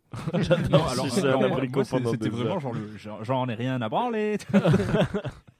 Donc, Qu'est-ce que volte-face, John Woo. Volte-face, John Woo, J'adore ce film. Ah, moi aussi. Donc, Moi aussi, euh, exceptionnel. Nicolas Cage dans un quoi- rôle et de gentil et de salaud. euh, Ah ouais, comme quoi, avec de bons acteurs et des colombes, tu peux tout faire. Bah, Nicolas Cage qui surjoue avec John, euh, avec John Travolta qui surjoue également. C'est un gros moment. exceptionnel. Ça, ouais, ah c'est non, les deux, les deux flingues. euh, Voilà. oh, Et- et le, dernier, en fait, qui est à mon avis la, la somme absolue de son talent. Allez, c'est Alors parti. c'est intéressant parce que vous allez reconnaître l'acteur, vous allez le voir. C'est parti, extrait numéro 7.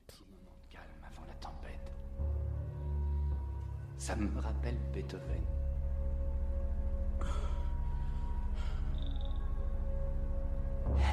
Écoutez la musique. C'est comme quand. Quand on colle son oreille dans l'herbe. On entend un, un gouinement. On entend les insectes.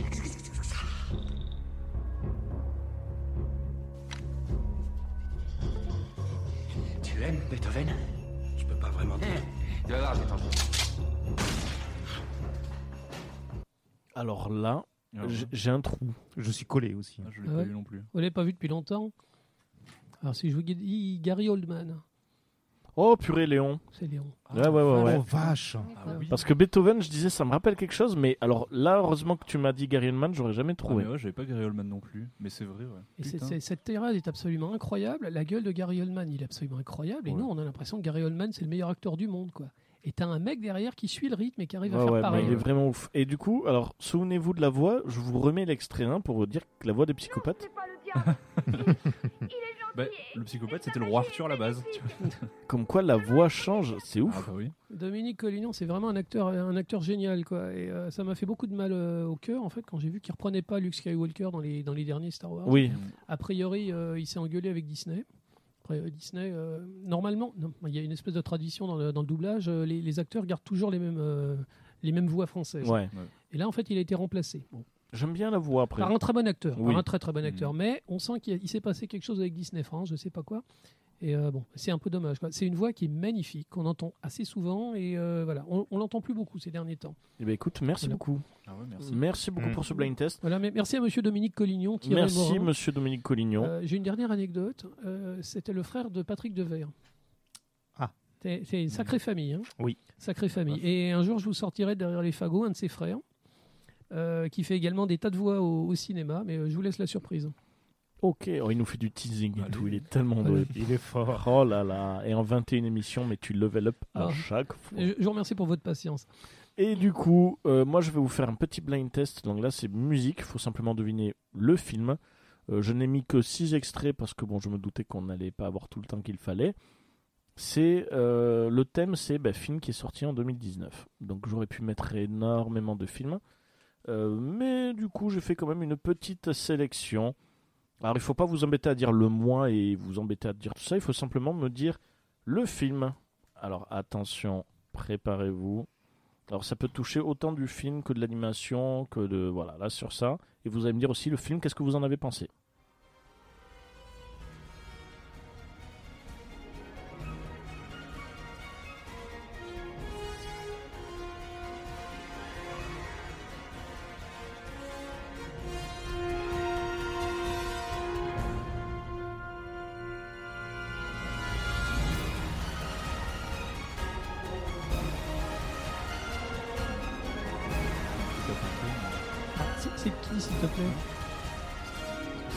John Powell. Alors écoutez.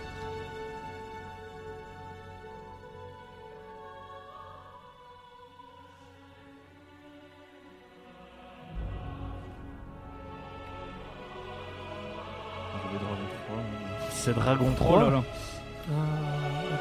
C'est Dragon 3. Ah, Alors je suis choqué. Ouais. Alors Dragon 3 qui, à mon grand regret, n'avait pas de musique aussi magique que le 2. Ah il ouais, est, le il est deux, sorti euh, en début d'année quand même. On a- Mais- on, a, eu le temps d'oublier. Qui, qui est sorti en février, mais qui a quand même un thème assez exceptionnel. Euh, Dragon 3 que j'ai vraiment adoré, euh, qui a fait tirer la petite larme, qui finit très bien une trilogie. Ouais. C'est ma Euh, conclusion préférée de l'année. ouais, vraiment très bon film d'animation exceptionnel et qui est sorti en fait en février. Ouais. À quel point ça passe tellement vite. Ah, tu nous as déjà fait des, des blind tests avec Dragon, mais c'était de la musique celtique. Ouais, c'est ça. Oui, Mais là, là j'ai mis parce que je trouvais la scène magique au moment. En fait, la chanson c'est euh, As long as he's safe, he's safe. Euh, tant qu'il Ah, reste là, j'ai en vie. reconnu. Ah bah là, il y a- Ouais. il y, a le thème de Dragon qui vient de passer. là. Voilà, là c'est tant qu'il reste en vie, c'est au moment où Harold euh, décide de se laisser tomber pour que elle, elle sauve Croque-Mou plutôt que lui-même. Euh, qui est pour moi la scène la plus magique de Dragon et qui veut tout dire. Donc euh, bravo à Dragon 3. Extrait numéro 2. Il faut que tu applaudisses Dragon parce que nous, on mérite pas d'applaudissements. Non, c'est clair. hein. Pourquoi? Ah oui, ah, mais là, là je, je me suis senti con, je me suis dit, je suis peut-être le seul à avoir aimé. Mais Ah, le Spiegel, bide. bravo, bravo Le Speed. bide. Alors là, celui-là, j'espère que vous allez au moins vous rattraper parce que je me dis, mince, j'ai peut-être mis des musiques moins connues. Euh, mais je veux mettre des belles musiques quand même, des musiques qui touchent un peu.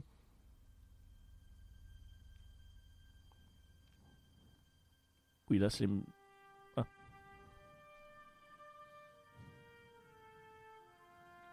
Ça sent Avengers à plein nez. Ah oui.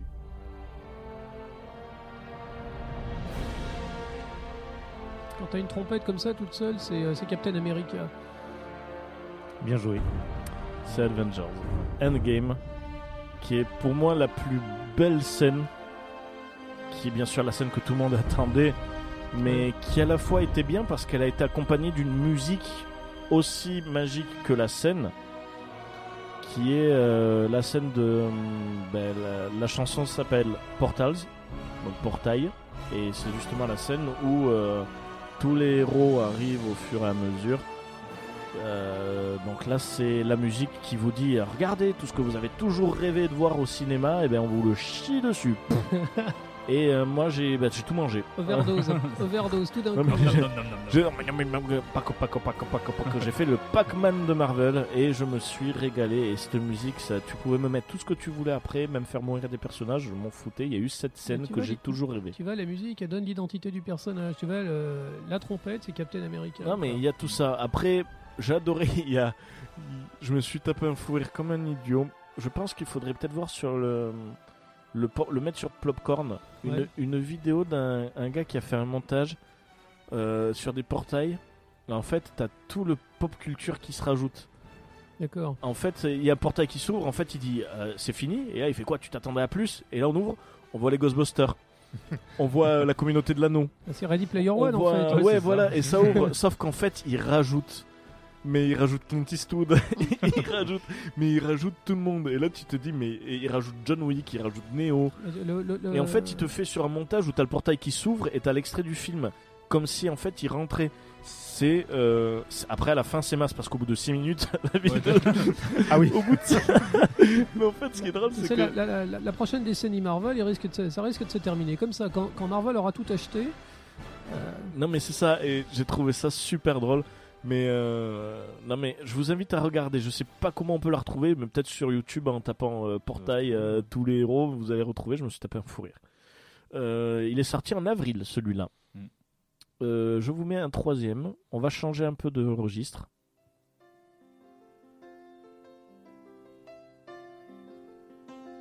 Toy Story? Non.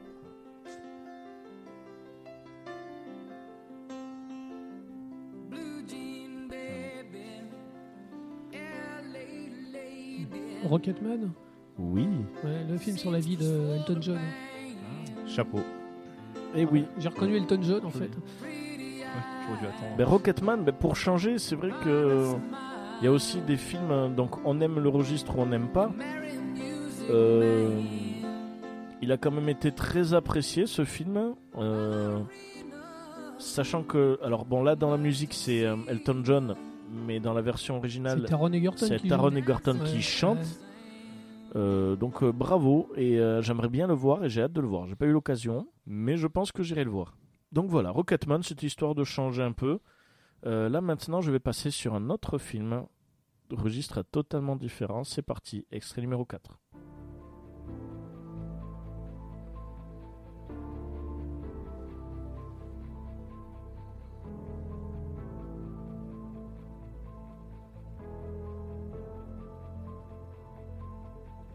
Un indice, le film est sorti au mois de juin.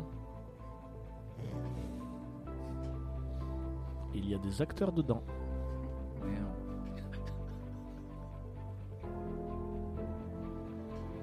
La musique a été faite par un compositeur.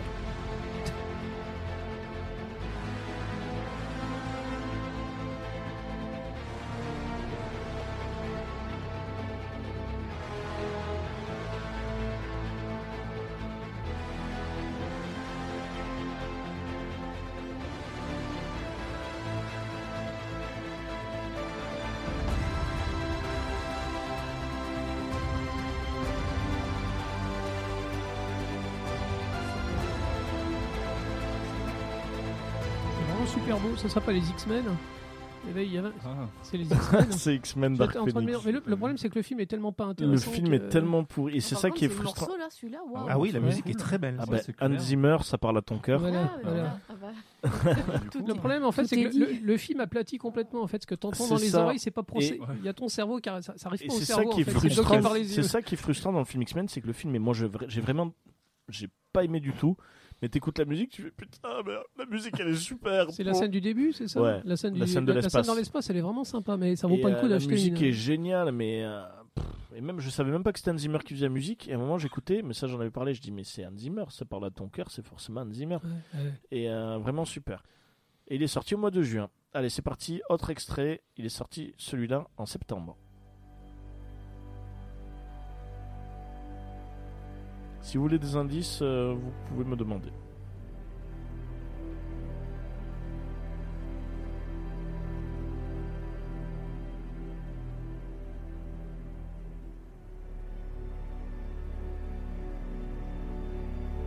Est-ce que c'est un film français? Non. Dragon Ball. Non. La grande vadrouille. Non. Est-ce que c'est une comédie? Bordel, non. Je vous donne un indice? Oui. Tout comme la musique, le film est contemplatif. Peut-être un peu trop. Ad Astra? Non, c'est pas septembre. Oui, c'est Ad Astra. Ah, putain. Bravo. C'est Ad Astra. Tu pensais à Ad Astra aussi? Mais non, je disais le film avec euh, Brad Pitt. C'est Ad Et Astra. j'aurais pas voir le titre Non, du. c'est Ad Astra. C'est- C'est un très beau film, hein, mais Ouais. euh, la, la Oui, musique est oui, exactement oui. comme le film. en fait. Plat? Non, je rigole. Non, la, la- non, très con- non, la musique est magnifique, mais elle est contemplative. Et Ouais. elle est totalement comme le film. C'est-à-dire que c'est un magnifique aquarium. Ouais, c'est ça. Mais c'est globalement ça. Ouais, Non, mais c'est un, images voilà, un magnifique aquarium. Il y a ce poisson qui mange son caca, c'est merveilleux. Euh, sauf que j'ai regardé ça, je regarde ça pendant 5 minutes, c'est rigolo, et après je me fais chier. Non, c'est un très très bel aquarium. mais par contre, un mais, aquarium vraiment mais par magnifique. contre, c'est un aquarium qui a été fait avec son cœur. Voilà. C'est un très beau film sur les paradoxes spatiaux en fait. Il dure Oui, quoi oui, Il dure oui. Une heure et demie, t'as l'impression que t'es dans la, dans la salle depuis trois heures. Ouais, c'est Mais ça. en, en Ah ouais, fait, ils, nous ont fait revivre le même, la même chose que dans comment le film de Kubrick. hein. Interstellar. Non, Interstellar. Interstellar, ouais. Mais là, tu l'as vécu pendant le film, la boucle alors- temporelle. Ah, ah, C'est-à-dire que 5 minutes, 5 minutes dans le film, t'as l'impression que c'est 4 heures dans la réalité. Après, j'ai détesté Interstellar. Par contre, j'ai bien aimé Ad Astra. Non, c'est bien Ad Astra, Alors, mais je vais te dire, je crois que j'ai préféré Ad Astra à Interstellar m'étonnes, aussi. Interstellar. Parce qu'au moins à la fin, il finit pas dans une bibliothèque. Ah ouais. c'est surtout ça. Ah, j'ai bien aimé Interstellar, mais bon, pour d'autres Ah, raisons. ça vous aussi, vous n'avez pas aimé Interstellar Ah, non, Non, non, non, non. Pas du Ah tout. ouais, non, moi j'ai vraiment pas aimé. On en parlera pas- plus tard, mais je défendrai ce film parce que je trouve qu'il mé- il mérite. Alors, on finit avec le dernier extrait. Et c'est parti.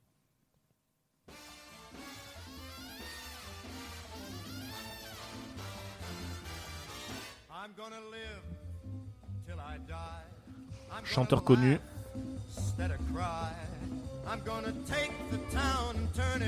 Je parie que je sais. I'm gonna Ça commence par un J. live until I die.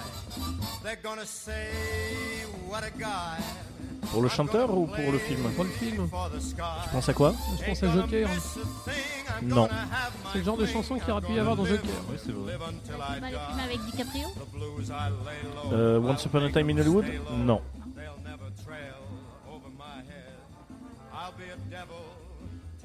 Un indice peut-être? Un indice peut-être. Je l'ai vu et j'ai beaucoup aimé.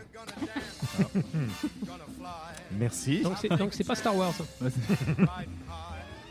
Allez, il a un lien avec Star Wars. Star Trek Ah, Ah, le, c'est, le- le euh, film avec les c'est couteaux là, à couteau tiré. À couteau tiré. Couteau tiré. Joli, joli, joli. Mais Ouais. cette musique-là, ils auraient pu la, la mettre dans Joker. Il y avait plein, de, il y avait plein de morceaux. Ouais, c'est vrai. hein. Ben, l'aspect très crooner, l'aspect classe, et euh, qu'a le film et qui a utilisé. Alors, je sais plus si c'est pour la bande-annonce ou c'est pour le générique de fin, qui a utilisé cette chanson euh, ben, de Frank Sinatra. Mais là, tu triches. Il y a que toi qui a, qui a été le voir le film. C'est clair. Ben, oui, mais excusez-moi, je pensais que vous aviez ouh, je pensais que vous aviez du goût. Excusez-moi. C'est vrai. Euh, J'ai un peu honte, c'est vrai. Euh, bah écoutez, euh, on va se faire un petit Back to the Future assez rapidement. euh, parce qu'au final, je pense qu'on s'est tellement bouffé de films en 2019 et qu'on va se faire une petite pause. Donc euh, à l'avenir, euh, ouais, il va s'en passer des trucs. Oui, bah, il va en s'en passer. hein. Donc, euh, on va avoir euh, le 1er janvier. Alors, je vais passer vite. hein, Les filles du Docteur March, euh, Manhattan Lockdown, celui-là que j'attends quand même, avec Chadwick, Ch- Chadwick Boseman, qui est Black Panther. Ouais. T'es amoureux de Black Panther en fait. J'adore Black Panther et j'adore cet acteur. Et là, Manhattan Lockdown, ça a une ambiance un peu comme les films, euh, le, le, le bad, le bad guy, un peu euh, le flic euh, de New York, un peu. Il y a un aspect très New York, Ouais, film je- policier. Je, je le vois bien l'année prochaine dans les films qu'on verra l'année prochaine sur W9. Eh, Mais il y a de fortes chances. Après, c'est produit par, par ceux qui ont fait Marvel, donc bien sûr, c'est un argument pour vendre. Ouais. Euh, voilà. Ensuite, il va y avoir Les Vétos, avec le grand retour de Clovis Cornillac. C'est tiré d'une d'une de ces bandes dessinées horribles là, euh, sur les fonctionnaires, les, les Je sais pas du tout. ou- Les tuniques jaunes. Non mais tout, tout, tout est adapté Les tuniques- aujourd'hui. Les, les donc, tuniques euh, bleues. Non, c'est les tuniques bleues et les gilets jaunes. Je confonds. L'agent 212. Je, je pose pas, je, je- je pose pas cette question pour déconner. Je le pense vraiment. Est-ce que c'est pas tiré d'une de ces BD Je sais pas. Je sais, j'ai pas vu la bande annonce malheureusement. J'ai pas travaillé assez. Ouais. Euh, le 8 janvier, il y a Underwater, Underwater, avec euh, Kristen Stewart et Vincent Cassel. Vous vous souvenez le film euh, qui fait un peu horreur version Alien mais qui se passe sous l'eau? Non. Underwater, mais il a l'air génial. Alors moi, il m'a vachement hypé. Ouais. Kristen Stewart va pas se faire bouffer, hein, sans doute. euh. Euh, J'espère C'est bien. peut-être le monstre. Mais euh, non, c'est peut-être. Non, mais Underwater, c'est une ambiance très alien, Ouais. mais sous l'eau. Donc bien sûr, ça, il y a des gens qui ont déjà fait les- des films comme ça. C'est mais réalisé par qui? Le réalisateur me donnerait Euh, peut-être. Je n'en ai aucune idée. Bon, Euh, J'ai oublié mal- de le noter. C'est mal parti. hein. Mais euh, le réalisateur, non, non, non, il m'a pas, il m'a pas choqué, le réalisateur.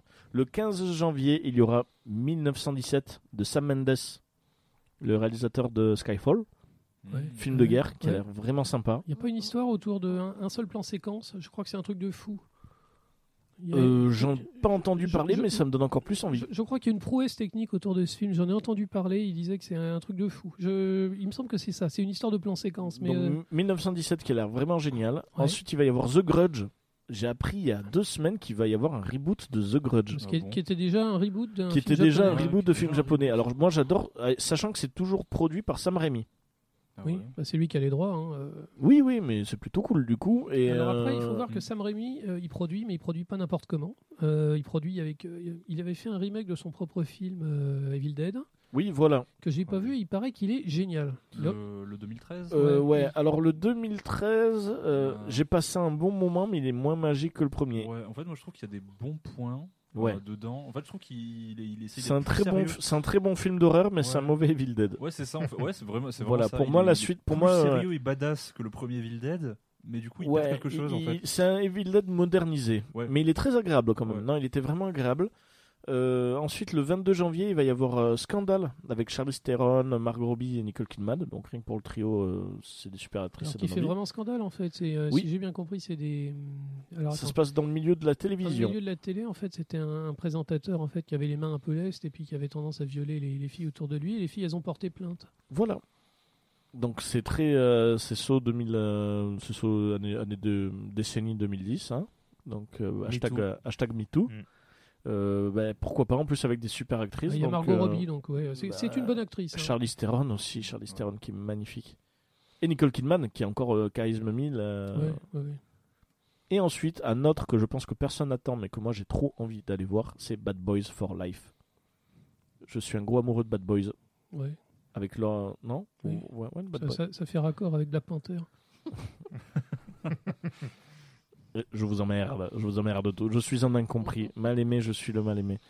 Euh, Alors, euh, le 29 janvier, bon, pas mal d'autres films. Il va y avoir Les Traducteurs, La Voix de la Justice. Et c'est surtout, moi, ce que j'attends, c'est Jojo Rabbit Ah, Jojo de Taika. Waititi. Ouais, ouais, c'est un sacré film, hein, ça donne envie. Sur, euh, bah, quand tu vois un petit des jeunesses hitlériennes qui son ami imaginaire, c'est Adolf Hitler, déjà, celui-là, je veux Non, le voir. C'est surtout qu'Adolf Hitler, il est joué par le réalisateur. Le réalisateur, qui je rappelle, est hawaïen euh, et juif à la fois, qui joue Adolf Hitler. Ah bon? Il est. euh, C'est est- c'est vrai, c'est Ah oui, c'est ah Taika oui. Waititi Oui, qui joue. Ta- Taika Waititi, oui, absolument. Sa mère Ah, est. j'a- j'avais même pas capté. Sa mère est juive en fait, et euh, en fait, il Quel est le sujet du film Il s'en amuse beaucoup. Alors, Jojo Rabbit, c'est que tu, tu joues, tu joues, tu suis un, un enfant des jeunesses hitlériennes, mais qui est, en gros, c'est le gosse, il est dans les jeunesses parce qu'on lui a, on lui a dit quoi. En fait, c'est comme ça. Il suit la bande de potes, c'est comme si c'était un club. Sauf que ben, il y a une ambiance très vers l'autodérision où c'est, euh, comment dire, euh, ben, les, méchants nazis, tu les vois pas comme des méchants, mais c'est un côté un peu humoristique où c'est style aujourd'hui les enfants, on va faire une animation, on va brûler des livres. Et il y a un côté très humour. Euh, le gosse, euh, son ami imaginaire, c'est Hitler.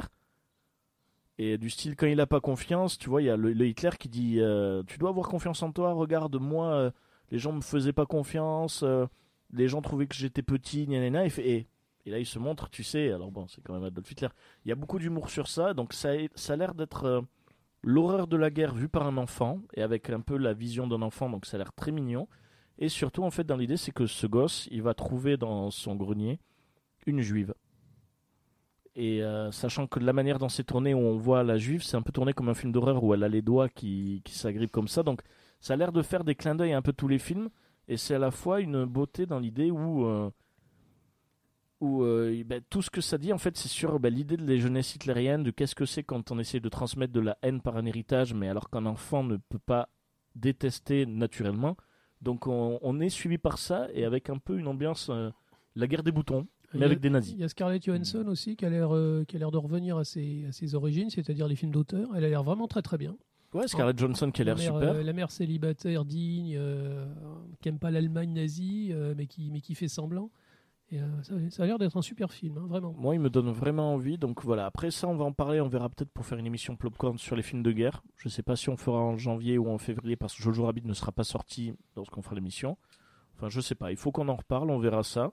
Mais euh, on aura l'occasion de parler de ces films, que ce soit 1917 ou Jojo Rabbit. Et je vois que c'est déjà fini. Mon Dieu, que le temps passe vite quand on s'amuse. Oh, c'est bien. Avec le Back to the Future. Alors, euh, oui, pardonnez-moi mon anglais. Donc, euh, Jojo Rabbit, c'était le dernier film. Maintenant, on va se faire une petite recopop et on va faire ensuite par la dernière musique. Je vous explique la recopop. C'est il faut faire une recommandation pop culture. Que ce soit un film, un jeu vidéo, un livre, n'importe quoi, quelque chose que vous pourrez recommander aux personnes qui nous écoutent. Un programme télé, un jeu de rôle, Un n'importe quoi. programme télé, quelque chose que vous avez fait, n'importe quoi, même si c'est sorti il y a deux ans, si c'est sorti il y a quelque chose, euh, quelque chose qui vous. Ah, On va donner des exemples. Spiegel. Ok. euh, Moi, du coup, je recommanderais Fire Punch, qui est un, qui est un manga seinen de je ne sais plus qui. Seinen, ça veut dire pour les garçons, avec des ça. gens qui se tapent dessus. Ça veut- ouais, seinen, c'est euh, plutôt sombre, masculin. voilà, adulte masculin. Adulte masculin, en fait, qui, alors, qui est un manga qui a deux ans maintenant, que je viens de finir, qui est en huit tomes et qui raconte l'histoire d'un mec dans un monde post-apocalyptique qui a le pouvoir de régénération, c'est-à-dire qui, euh, typiquement, pour nourrir son village, il se coupe des membres à l'infini pour, voilà, enfin. C'est un Man en version Ouais, trash. un peu ça. Et en fait, du coup, il tombe sur un gars qui, lui, en fait, crée des flammes qui ne s'éteignent jamais. Et du coup, il se fait brûler. Et du coup, on se, on se trimballe un héros mutique, ultra musclé, qui brûle à l'infini. Et qui fait un peu le redresseur de tort surtout. Et c'est formidable. Ça sent la viande brûlée, en fait. Ça sent la viande brûlée. Et c'est un manga, alors qui a un concept débile, mais qui a un vrai propos sur euh, comment raconter une histoire. euh, euh, comment est-ce qu'on trouve sa place dans le monde, qu'est-ce qui reste au final d'une légende, d'un mythe, euh, etc. Et c'est vraiment vraiment cool et très surprenant. Comment ça s'appelle? Fire Punch. Ok. Voilà. Et euh, là actuellement, le mec est en train de bosser sur un truc qui s'appelle Chainsaw Man, du coup l'homme tronçonneuse, qui n'est pas plus que son nom. c'est vraiment un super-héros qui a une petite, euh, petite ficelle sur le torse, il tire, il se transforme en homme tronçonneuse, il bute des gens. Alors ça, pour le coup, ça a l'air d'être un peu plus débile. Mais Fire Punch, vraiment, c'est euh, malgré le concept, c'est vraiment vraiment cool et hyper intéressant et très surprenant. Ok. Voilà. Bah écoute, euh, Eh ben merci beaucoup. Jeff, une petite recopop ça me fait penser à un autre manga que je lisais il y a longtemps, mais qui est devenu totalement introuvable, Delinquent Girl Chainsaw. Euh, bah, c'est pareil, euh, c'est une, c'est une fille qui affronte les zombies avec une tronçonneuse. C'était vraiment marrant. euh, Ah, Un peu à la Lollipop Chainsaw, Voilà. comme le jeu vidéo. En mini-jupe, Oui. naturellement. Sauf que Ah la fille, la fille c'est une vraie délinquante en fait, donc euh, elle est tout sauf sexy. C'est vraiment une, c'est vraiment une fille qui est, qui est- qui est endurcie par la vie. C'est le- ça fait pas partie de ces mangas qui plaisent immédiatement à l'œil. En fait, c'est très moche. Mais euh, moi, j'avais adoré cette série. Bon, non, je vais, je vais vous faire une recommandation que tout le monde peut, tout le monde peut voir euh, sur YouTube hein, gratuitement. Il y, a la, il y a une chaîne Disney. Ah, Qui- oui. Voilà, il y a une chaîne Oui. Disney et j'ai dé- j'ai découvert récemment, en fait, euh, ils publient des, des- des dessins animés récents de Mickey Mouse. Alors on se dit, bon, Mickey Mouse, il est un peu has-been, euh, il n'a pas grand-chose à dire. Ben, détrompez-vous, les équipes de Disney, ils se sont mis à fond. Euh, on sait pas Ils sont aussi défoncés, sûrement. Ah non, mais ils, ils- ils se sont défoncés, probablement que leurs chefs n'ont pas vérifié ou quoi que ce Mais, soit. mais Ils sont défoncés à fond. c'est récent C'est tout à fait récent. Ah Enfin, oui, oui. c'est- des dessins, incroyable, C'est des incroyable. dessins animés qui ont deux ans à tout casser et, euh, mais et, et c'est intégralement en français avec les vraies voix françaises de Mickey et compagnie. Et c'est à hurler de rire. C'est n'importe quoi. C'est euh, c'est foutraque, c'est drôle, c'est irrévérencieux à mort. J'ai vu des épisodes. Il y a un épisode où Mickey il est poursuivi par un dingo zombie. Mais ça fait peur. Ma gamine, elle n'a pas voulu le voir jusqu'au bout. Et c'est à hurler de rire. Euh, donc vous cherchez Mickey Mouse en fait sur le Disney et puis allez-y, vous cliquez sur ce que vous voulez et vous allez mais vous régaler. Sachant que Mickey, il revient, alors même dans la sphère euh, liée à la bande dessinée, les BD, les nouvelles BD de Mickey sont exceptionnelles. Oui, ils ont ils ont pris euh, ils ont pris des, des auteurs Ils français. ont pris en fait. des auteurs français, ils ont pris euh, des grands noms. Les BD Mickey sont Eh exceptionnels. ben, c'est un petit peu ça si tu veux, mais en version raccourcie de 3 minutes ou 6 minutes. ok. Et euh, tu, tu peux y aller. Il y, a- il y a un épisode de Voyage dans le temps. C'est celui que je l'avais publié sur les réseaux sociaux. Et je te jure, mais j'en pleure de rire. J'en Ben, je, je- vais, je vais regarder ça, ça me donne envie. Là, c'est la. Ouais, euh, pareil. Voilà, moi, je, je vous conseille. Eh ben, merci pour Encore une cette fois, c'est gratuit et accessible absolument à tout le monde. Merci pour cette recoupe. Mumu. Euh, J'étais partie pour parler du disque monde, mais euh, par rapport à la liste de, de tout à l'heure des films animaliers, euh, il y avait Le Chant du Loup dedans que j'ai vu hier soir et je suis tombée du sofa. Donc c'est un film français, donc je me rappelle plus le nom du réalisateur. Je crois qu'il est sorti il y a un an et demi. C'est pas Florent Emilio Siri. Euh, Peut-être bien. J'avais vu la bande-annonce et c'est vrai que j'avais souhaité le voir sur le, le coup et après j'avais oublié, il y avait d'autres choses qui sont passées. Donc c'est un film français. c'est rare que je parle de film français parce qu'on on n'a pas l'impression de voir un film français. C'est sur le monde des, sous-mariniers. Le, le début du film dit que dans, dans- il existe, il y a les vivants, il y a les morts et il y a ceux qui sont sur la, dans la mer. Euh, et il y a une histoire de politique euh, fiction qui n'est pas très éloignée du monde dans lequel on vit, avec euh, les tensions internationales mélangées à du terrorisme. Et euh, donc, c'est de la, vie des sous-mariniers avec ce qui se passe. Avec, je pense qu'ils ont été très, très bien renseignés parce qu'on voit euh, tout le protocole euh, des interventions nucléaires, de comment, en fin de compte, le pays doit être défendu en, cas d'attaque. Avec la façon que je dis, c'est très actuel puisqu'en fin de compte, les États-Unis sont mis complètement de côté et qui ne veulent absolument pas venir défendre, en fin de compte, une attaque sur l'Europe. Et voilà comment ça se passe les protocoles dans, dans les sous-marins. Le héros est ce qu'on appelle les oreilles d'or. Donc c'est quelqu'un qui ne, ne- enfin, parce qu'en fin de compte le sous-marin malgré toutes les super technologies, il est quand même il reste toujours aveugle. Donc ce n'est qu'avec le son euh, qu'on peut qu'il peut savoir ce qui se passe dans le monde euh, alentour. Et donc c'est vu à travers un jeune héros qui, qui est militaire, mais qui est un peu aussi un peu tête, euh, tête brûlée, donc il va au bout de ses démarches. Bon, il arrive plein de choses. Bon, bref. Euh, en parlant de ça, euh, je retombe sur l'information d'aujourd'hui, puisque le son a été fait, la le son a été fait par le studio Skywalker. Ok. Ah oui. Donc je pense voilà et je pense qu'ils sont super bien euh, documentés. Bien sûr, ils n'ont pas du tout montré au point de vue des protocoles parce que tout est sacré euh, secret défense. Mais j'ai appris plein de choses. On ne s'ennuie absolument pas. Euh, on s'attend, on voit pas que c'est un film français. ça- Mais il a une super réputation. Ce Ouais, film, je- voilà, quoi. il le- Et, voilà, euh, j'en ai- de j'en plus en par- enfin, plus, je je sais pas aller le voir. On j'arrive difficilement en fait. d'en, parler, mais quand là, y a aucun d'entre vous, ah tiens, ça me dit rien, le chant du loup. Et en fin de compte, ouais, le ouais. chant du loup, c'est quand un sous-marin est pris par un sonar. Parce que le sonar, quand il entend, quand, quand, enfin, il répercute sur un sous-marin, on effectivement, on a l'impression que c'est un, un loup qui hurle.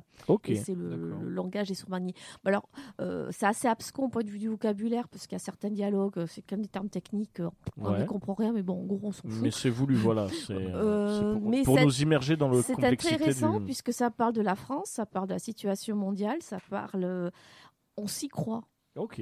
Et ça peut. Et c'est pas du tout irréaliste le scénario qu'il donne de ce qui peut arriver. Ok. Ah ben c'est super. Ben merci. Donc, ouais, merci. euh, Ben, tu tu Il y a m'as. Omar Sy dedans. euh, Ah, là, c'est bon, tu me l'as pas vendu, Mathieu. Oui, non, mais il joue le rôle de commandant de sous-marin qui mais ne sont, Eh ben, qui sont qui sont carrés quoi. eh ben c'est très bien. Ben, merci beaucoup pour cette euh, référence. Euh, ben, du coup, je vais laisser la parole à Fabrice. Du coup. Oui, alors, euh, ben. Comme Jeff, euh, regarder les cartoons Disney euh, actuels Ouais. avec Mickey, c'est juste du délire. Ok. Euh, moi, j'avais envie de parler autrement d'un manga, puisque euh, Spiegel en a parlé. Donc, c'est la suite de City Hunter. Alors, je sais plus si c'est euh, Rebirth ou Reborn. Vous Oui. c'est lequel? Rebirth. Ouais, Rebirth. Rebirth, ouais. Parce qu'en fait, ils étaient confrontés à une, une équation absolument impossible. C'est un peu comme Star Wars, quoi. C'est faire du vieux avec du neuf sans, en gardant la fanbase d'avant tout en en conquérant une nouvelle. Et ils ont fait ça de manière très, très astucieuse. Ouais. En, en gros, le pitch, c'est une, une jeune femme qui vit aujourd'hui, une jeune fille en 2019, qui a grandi avec euh, City Hunter, Nicky Larson, quand elle était jeune, qui en est totalement fan, qui a un peu de mal du coup à s'intégrer dans le monde actuel, mais c'est pas le propos. Elle va avoir un accident, elle va se trouver dans le coma, et puis après, on sait pas trop ce qui se passe, on sait pas si ça se passe dans la réalité, dans sa tête ou quoi, mais elle se retrouve reprojetée dans les années 80 et euh, dans la, la- la ville imaginée par, par Ojo, et donc dans la même époque que euh, Nicky Larson, City Hunter. Et dans la peau d'une lycéenne. C'est ça. Et ce qui est très très amusant, c'est qu'en fait, ça reprend du coup toute l'histoire de, de City Hunter. Ouais. Donc là, on, on contente la fanbase. Et en même temps, elle, elle se retrouve impliquée dans l'histoire qu'elle connaît déjà, qu'elle a envie de suivre, mais qu'elle ne peut absolument pas changer. Donc c'est un paradoxe, c'est très drôle. Le trait Ouais. est assez fidèle à Ojo. Euh, et franchement, c'est très amusant et très drôle. Ouais, c'est terrible. Voilà. C'est vrai que c'est bien. Ouais. Ah non, Ah, c'est bien amené. vraiment, vraiment franchement, cool. c'est chouette. Ouais, franchement, c'était inespéré. Ah oui, j'en attendais ils- rien non plus. Et c'est effectivement, c'est ça le mot, c'est astucieux. C'est Complètement. Bon, bah, tant mieux. Ben, comment Dès le premier volume, on tombe sous le charme, on se dit Ah oui. ah ouais, c'est évident, c'est Ouais. limpide. On a l'impression C'est un, se faire avoir. c'est un quoi, peu, c'est un peu le rêve Ouais. qu'on a tous eu d'être plongé dans. Il y a peut-être un aspect un peu Last Action Hero. Euh, Ils n'ont pas un nom pour ça, les Japonais, pour ce genre d'histoire euh, Ouais, Il y a euh, le... ce qui serait proche. Alors, je Hentai sais pas si- ben, il y a Isekai, mais Isekai, c'est pas tout à fait ça. Isekai, c'est quand on est projeté dans un monde euh, fictif, mais euh, souvent qui est quand même parallèle. Voilà, voilà. Ils, ils ont des noms pour tout, les Japonais. Oui. hein. Hentai, il doit y avoir un nom pour hentai- ça, hein, hentai, sûrement. c'est avec des tentacules, c'est ça le non petit Je- gourou, C'est ça. Karine, du coup, une petite rocopop. Aucune recommandation, mais juste un petit message. Merci de m'avoir euh, convié à l'émission et joyeux anniversaire Cyril. Et ben voilà. Joyeux anniversaire, Cyril. Tout pareil. Un bon, bon anniversaire, Cyril. Il nous écoute. Et ben voilà, Il- ben, il se- il se Cyril qui nous écoute, bon anniversaire, donc qui fait partie de la bande de potes, euh, la, la, la Jeff, la, team Jeff. Et euh, ben écoutez, je vais finir sur ma Rocopop. Alors du coup là, je me, j'ai un gros trouble parce que je ne sais pas si c'était ma Rocopop du mois dernier. On Donc te- on c'est, te reprendra. Si tu prends un coup dans la figure, tu sauras. est-ce que je vous ai parlé de Klaus? Ah, Klaus. Non, Non. non. par contre, il y, a une- il y a un buzz autour de ça. C'est un truc de fou. Est-ce le- que vous avez vu Klaus C'est Non. le, de le- Netflix Ouais, il est trop trop bien. Est-ce que vous avez vu Klaus? Non. Non, Mais je mais j'ai que vu Lucifer. Il est. c'est presque aussi bien. Ouais. euh, oui, Lucifer. Ah. Alors, ouais, Lucifer. j'a- J'attends que l'histoire commence. Euh, dommage que ça arrive à la saison 5. C'est tellement vrai. Ah, c'est ça. oui. Non, mais après, c'est le problème de Lucifer, c'est que j'attends la suite et je me mate tous les épisodes, mais j'attends que l'histoire commence. Mais euh, comme quoi, au final, c'est bien fait, Lucifer, parce qu'on continue à regarder jusqu'à ce Il qu'il. paraît qu'il est beau. Il est beau. Ouais, moi, je trouve pas. Moi, J'aime bien la flic. Elle est pas vilaine. hein. Ouais, ouais, ouais, ouais. Oui, oui, c'est vrai. Euh, non, alors Klaus, euh, je vais vous dire, je me suis fait. Quelle heure il est? Ouais, je me suis fait latter les couilles. Mais clairement. Par le Père Noël. par le Père Noël pour vous dire que je crois que j'ai vu l'un des plus beaux contes de Noël que j'ai vu de ma vie. Hmm. Mais euh, alors il y a beaucoup de hype dessus et je vais vous dire au final je suis frustré. J'ai limite les boules que ce soit sur Netflix. Parce qu'en fait, les gens ne pourront y avoir accès que par Netflix. Et c'est le film parfait qui devrait avoir une édition DVD, une édition Blu-ray. C'est pour moi un Disney ou un Pixar parfait. Pour moi, c'est le film que le 24 au soir, tu regardes sur TF1 et que tu regardes en famille. Il paraît que c'est de l'animation à la main, surtout. C'est de l'animation à la main, mais Oui, c'est oui. d'une intelligence. Euh, Je, je me suis fait. ben, J'ai eu les larmes aux yeux. Euh, c'est le film que. ben, forcément, on te conditionne. C'est un peu le. C'est un peu le- un chien de Pavlov inversé. Euh, C'est-à-dire que quand tu vois Netflix, tu fais. Maintenant, tu habitué à du. Mouah. C'est euh, du plat. Du... Et là, on te sort Klaus, que, que tout le monde te, te- Et là, je suis tombé sur une pépite. Je suis tombé sur un trésor, un diamant. Je suis tombé sur. euh, mais que- Je suis tombé. C'est un diamant dans un paquet de croquettes. Ouais. C'est une pure fable. C'est- c'est- C'est une métaphore magnifique. hein. Ouais, mais elle m'est venue comme ça et j'avoue, je vais vite. euh, hop, je vais la, je vais la Ah, c'est déposer. du niveau de la tarte à la fraise Je- dans la merde. Dans la merde. C'est. Je- alors, je suis très fort pour les, anal- pour les analogies, moi. Euh, Klaus, en fait, c'est comme s'il voulait faire les origines du Père Noël. Euh, mais il y a une beauté, il y a de l'innocence, il y a de la maturité. C'est un. Ben, j'ai replongé, j'ai replongé dans l'ambiance de tous les Disney, tous les Pixar que j'aime. C'est de la beauté. Et j'ai les boules parce que pour moi, c'est le film que j'aurais dû voir au cinéma. C'est le film qu'on aurait dû en parler, on aurait dû en mettre des bandes annonces. C'est le gros problème de Netflix en fait. Ouais. hein. Ils produisent beaucoup de très belles choses, mais, euh, on les verra est- pas au ciné. Mais il est exceptionnel. C'est pour moi le film. J'ai vu on- la bande-annonce. Est-ce que le design du Père Noël ressemble pas beaucoup à celui du 5 légendes? Euh, il a un style un peu bourru comme Mais- celui des 5 mais ouais, légendes que je trouve. Parce que est j'ai vu simplement très rapidement je me suis ouais. dit ah mais c'est chouette c'est le Père Noël du 5 Ah, légendes. il- a le côté bourru et classe euh, du Père Noël des 5 légendes. Puis il mais le code il est- couleur au début il- aussi. Il a le code couleur, mais il est touchant. Mm. Et en fait, tout, tout le, le Klaus, je, je l'ai vu déjà. Alors, je l'ai vu une fois. Alors, déjà, c'est simple. Moi, pour qu'un film, je le regarde une fois et après, je re-regarde juste après les scènes que j'ai préférées, c'est que déjà, c'est un bon film. Là, je l'ai fait plusieurs fois et des fois, tout simplement, je me dis, je vais me regarder certaines scènes de ce film. Et hier, une amie ne l'avait pas vu. On se les refait. Et même en le revoyant une deuxième fois, j'ai eu des larmes aux yeux sur des choses que je n'avais pas euh, eues la première fois. Ce film est un chef-d'œuvre. Et Klaus, c'est le conte parfait pour Noël.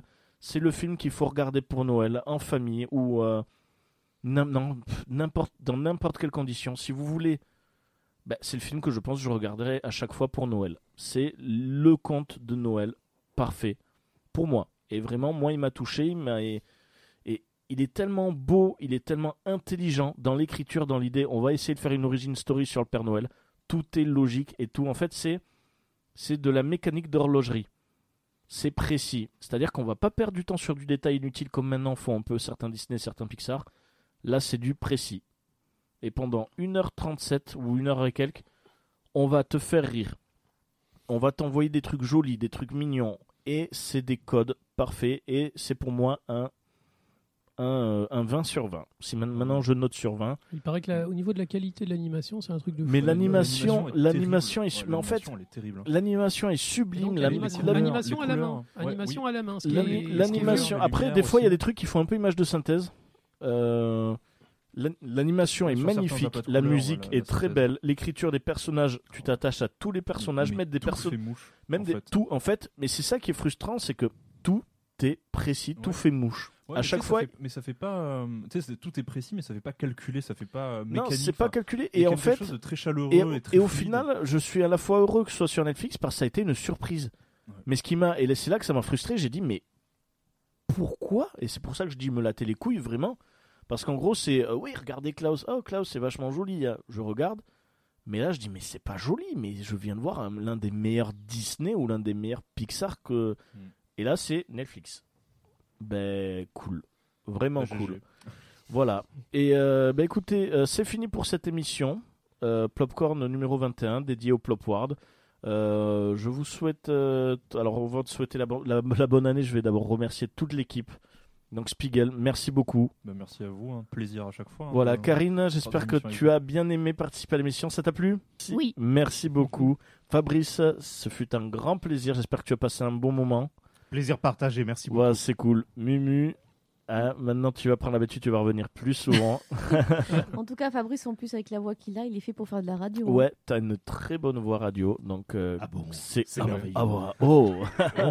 oh, on a un projet un petit peu, hein, donc on va on va te faire venir. On a des créneaux libres. Oui, une, une fois par Si an. vous lui payez l'avion. hein. oui.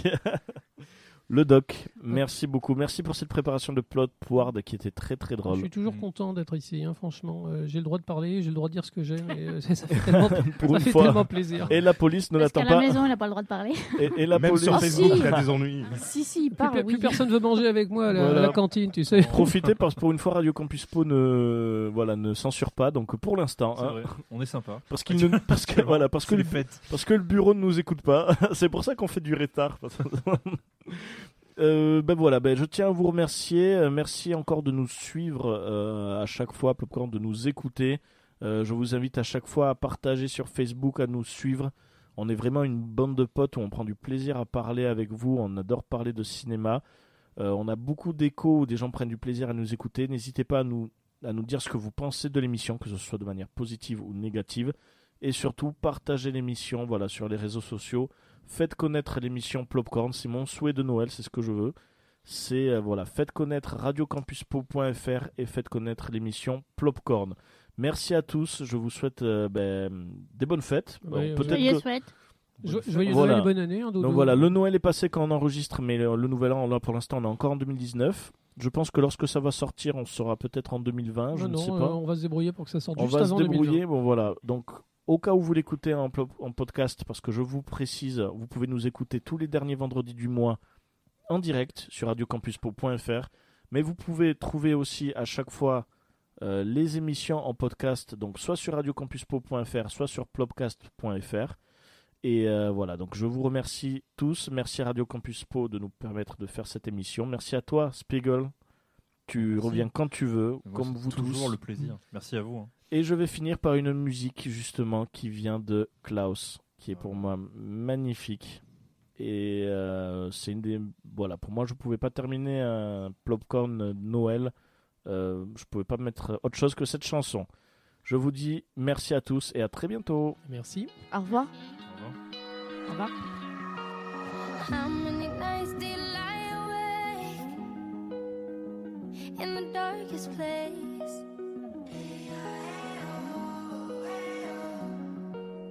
How many days do you shed the pain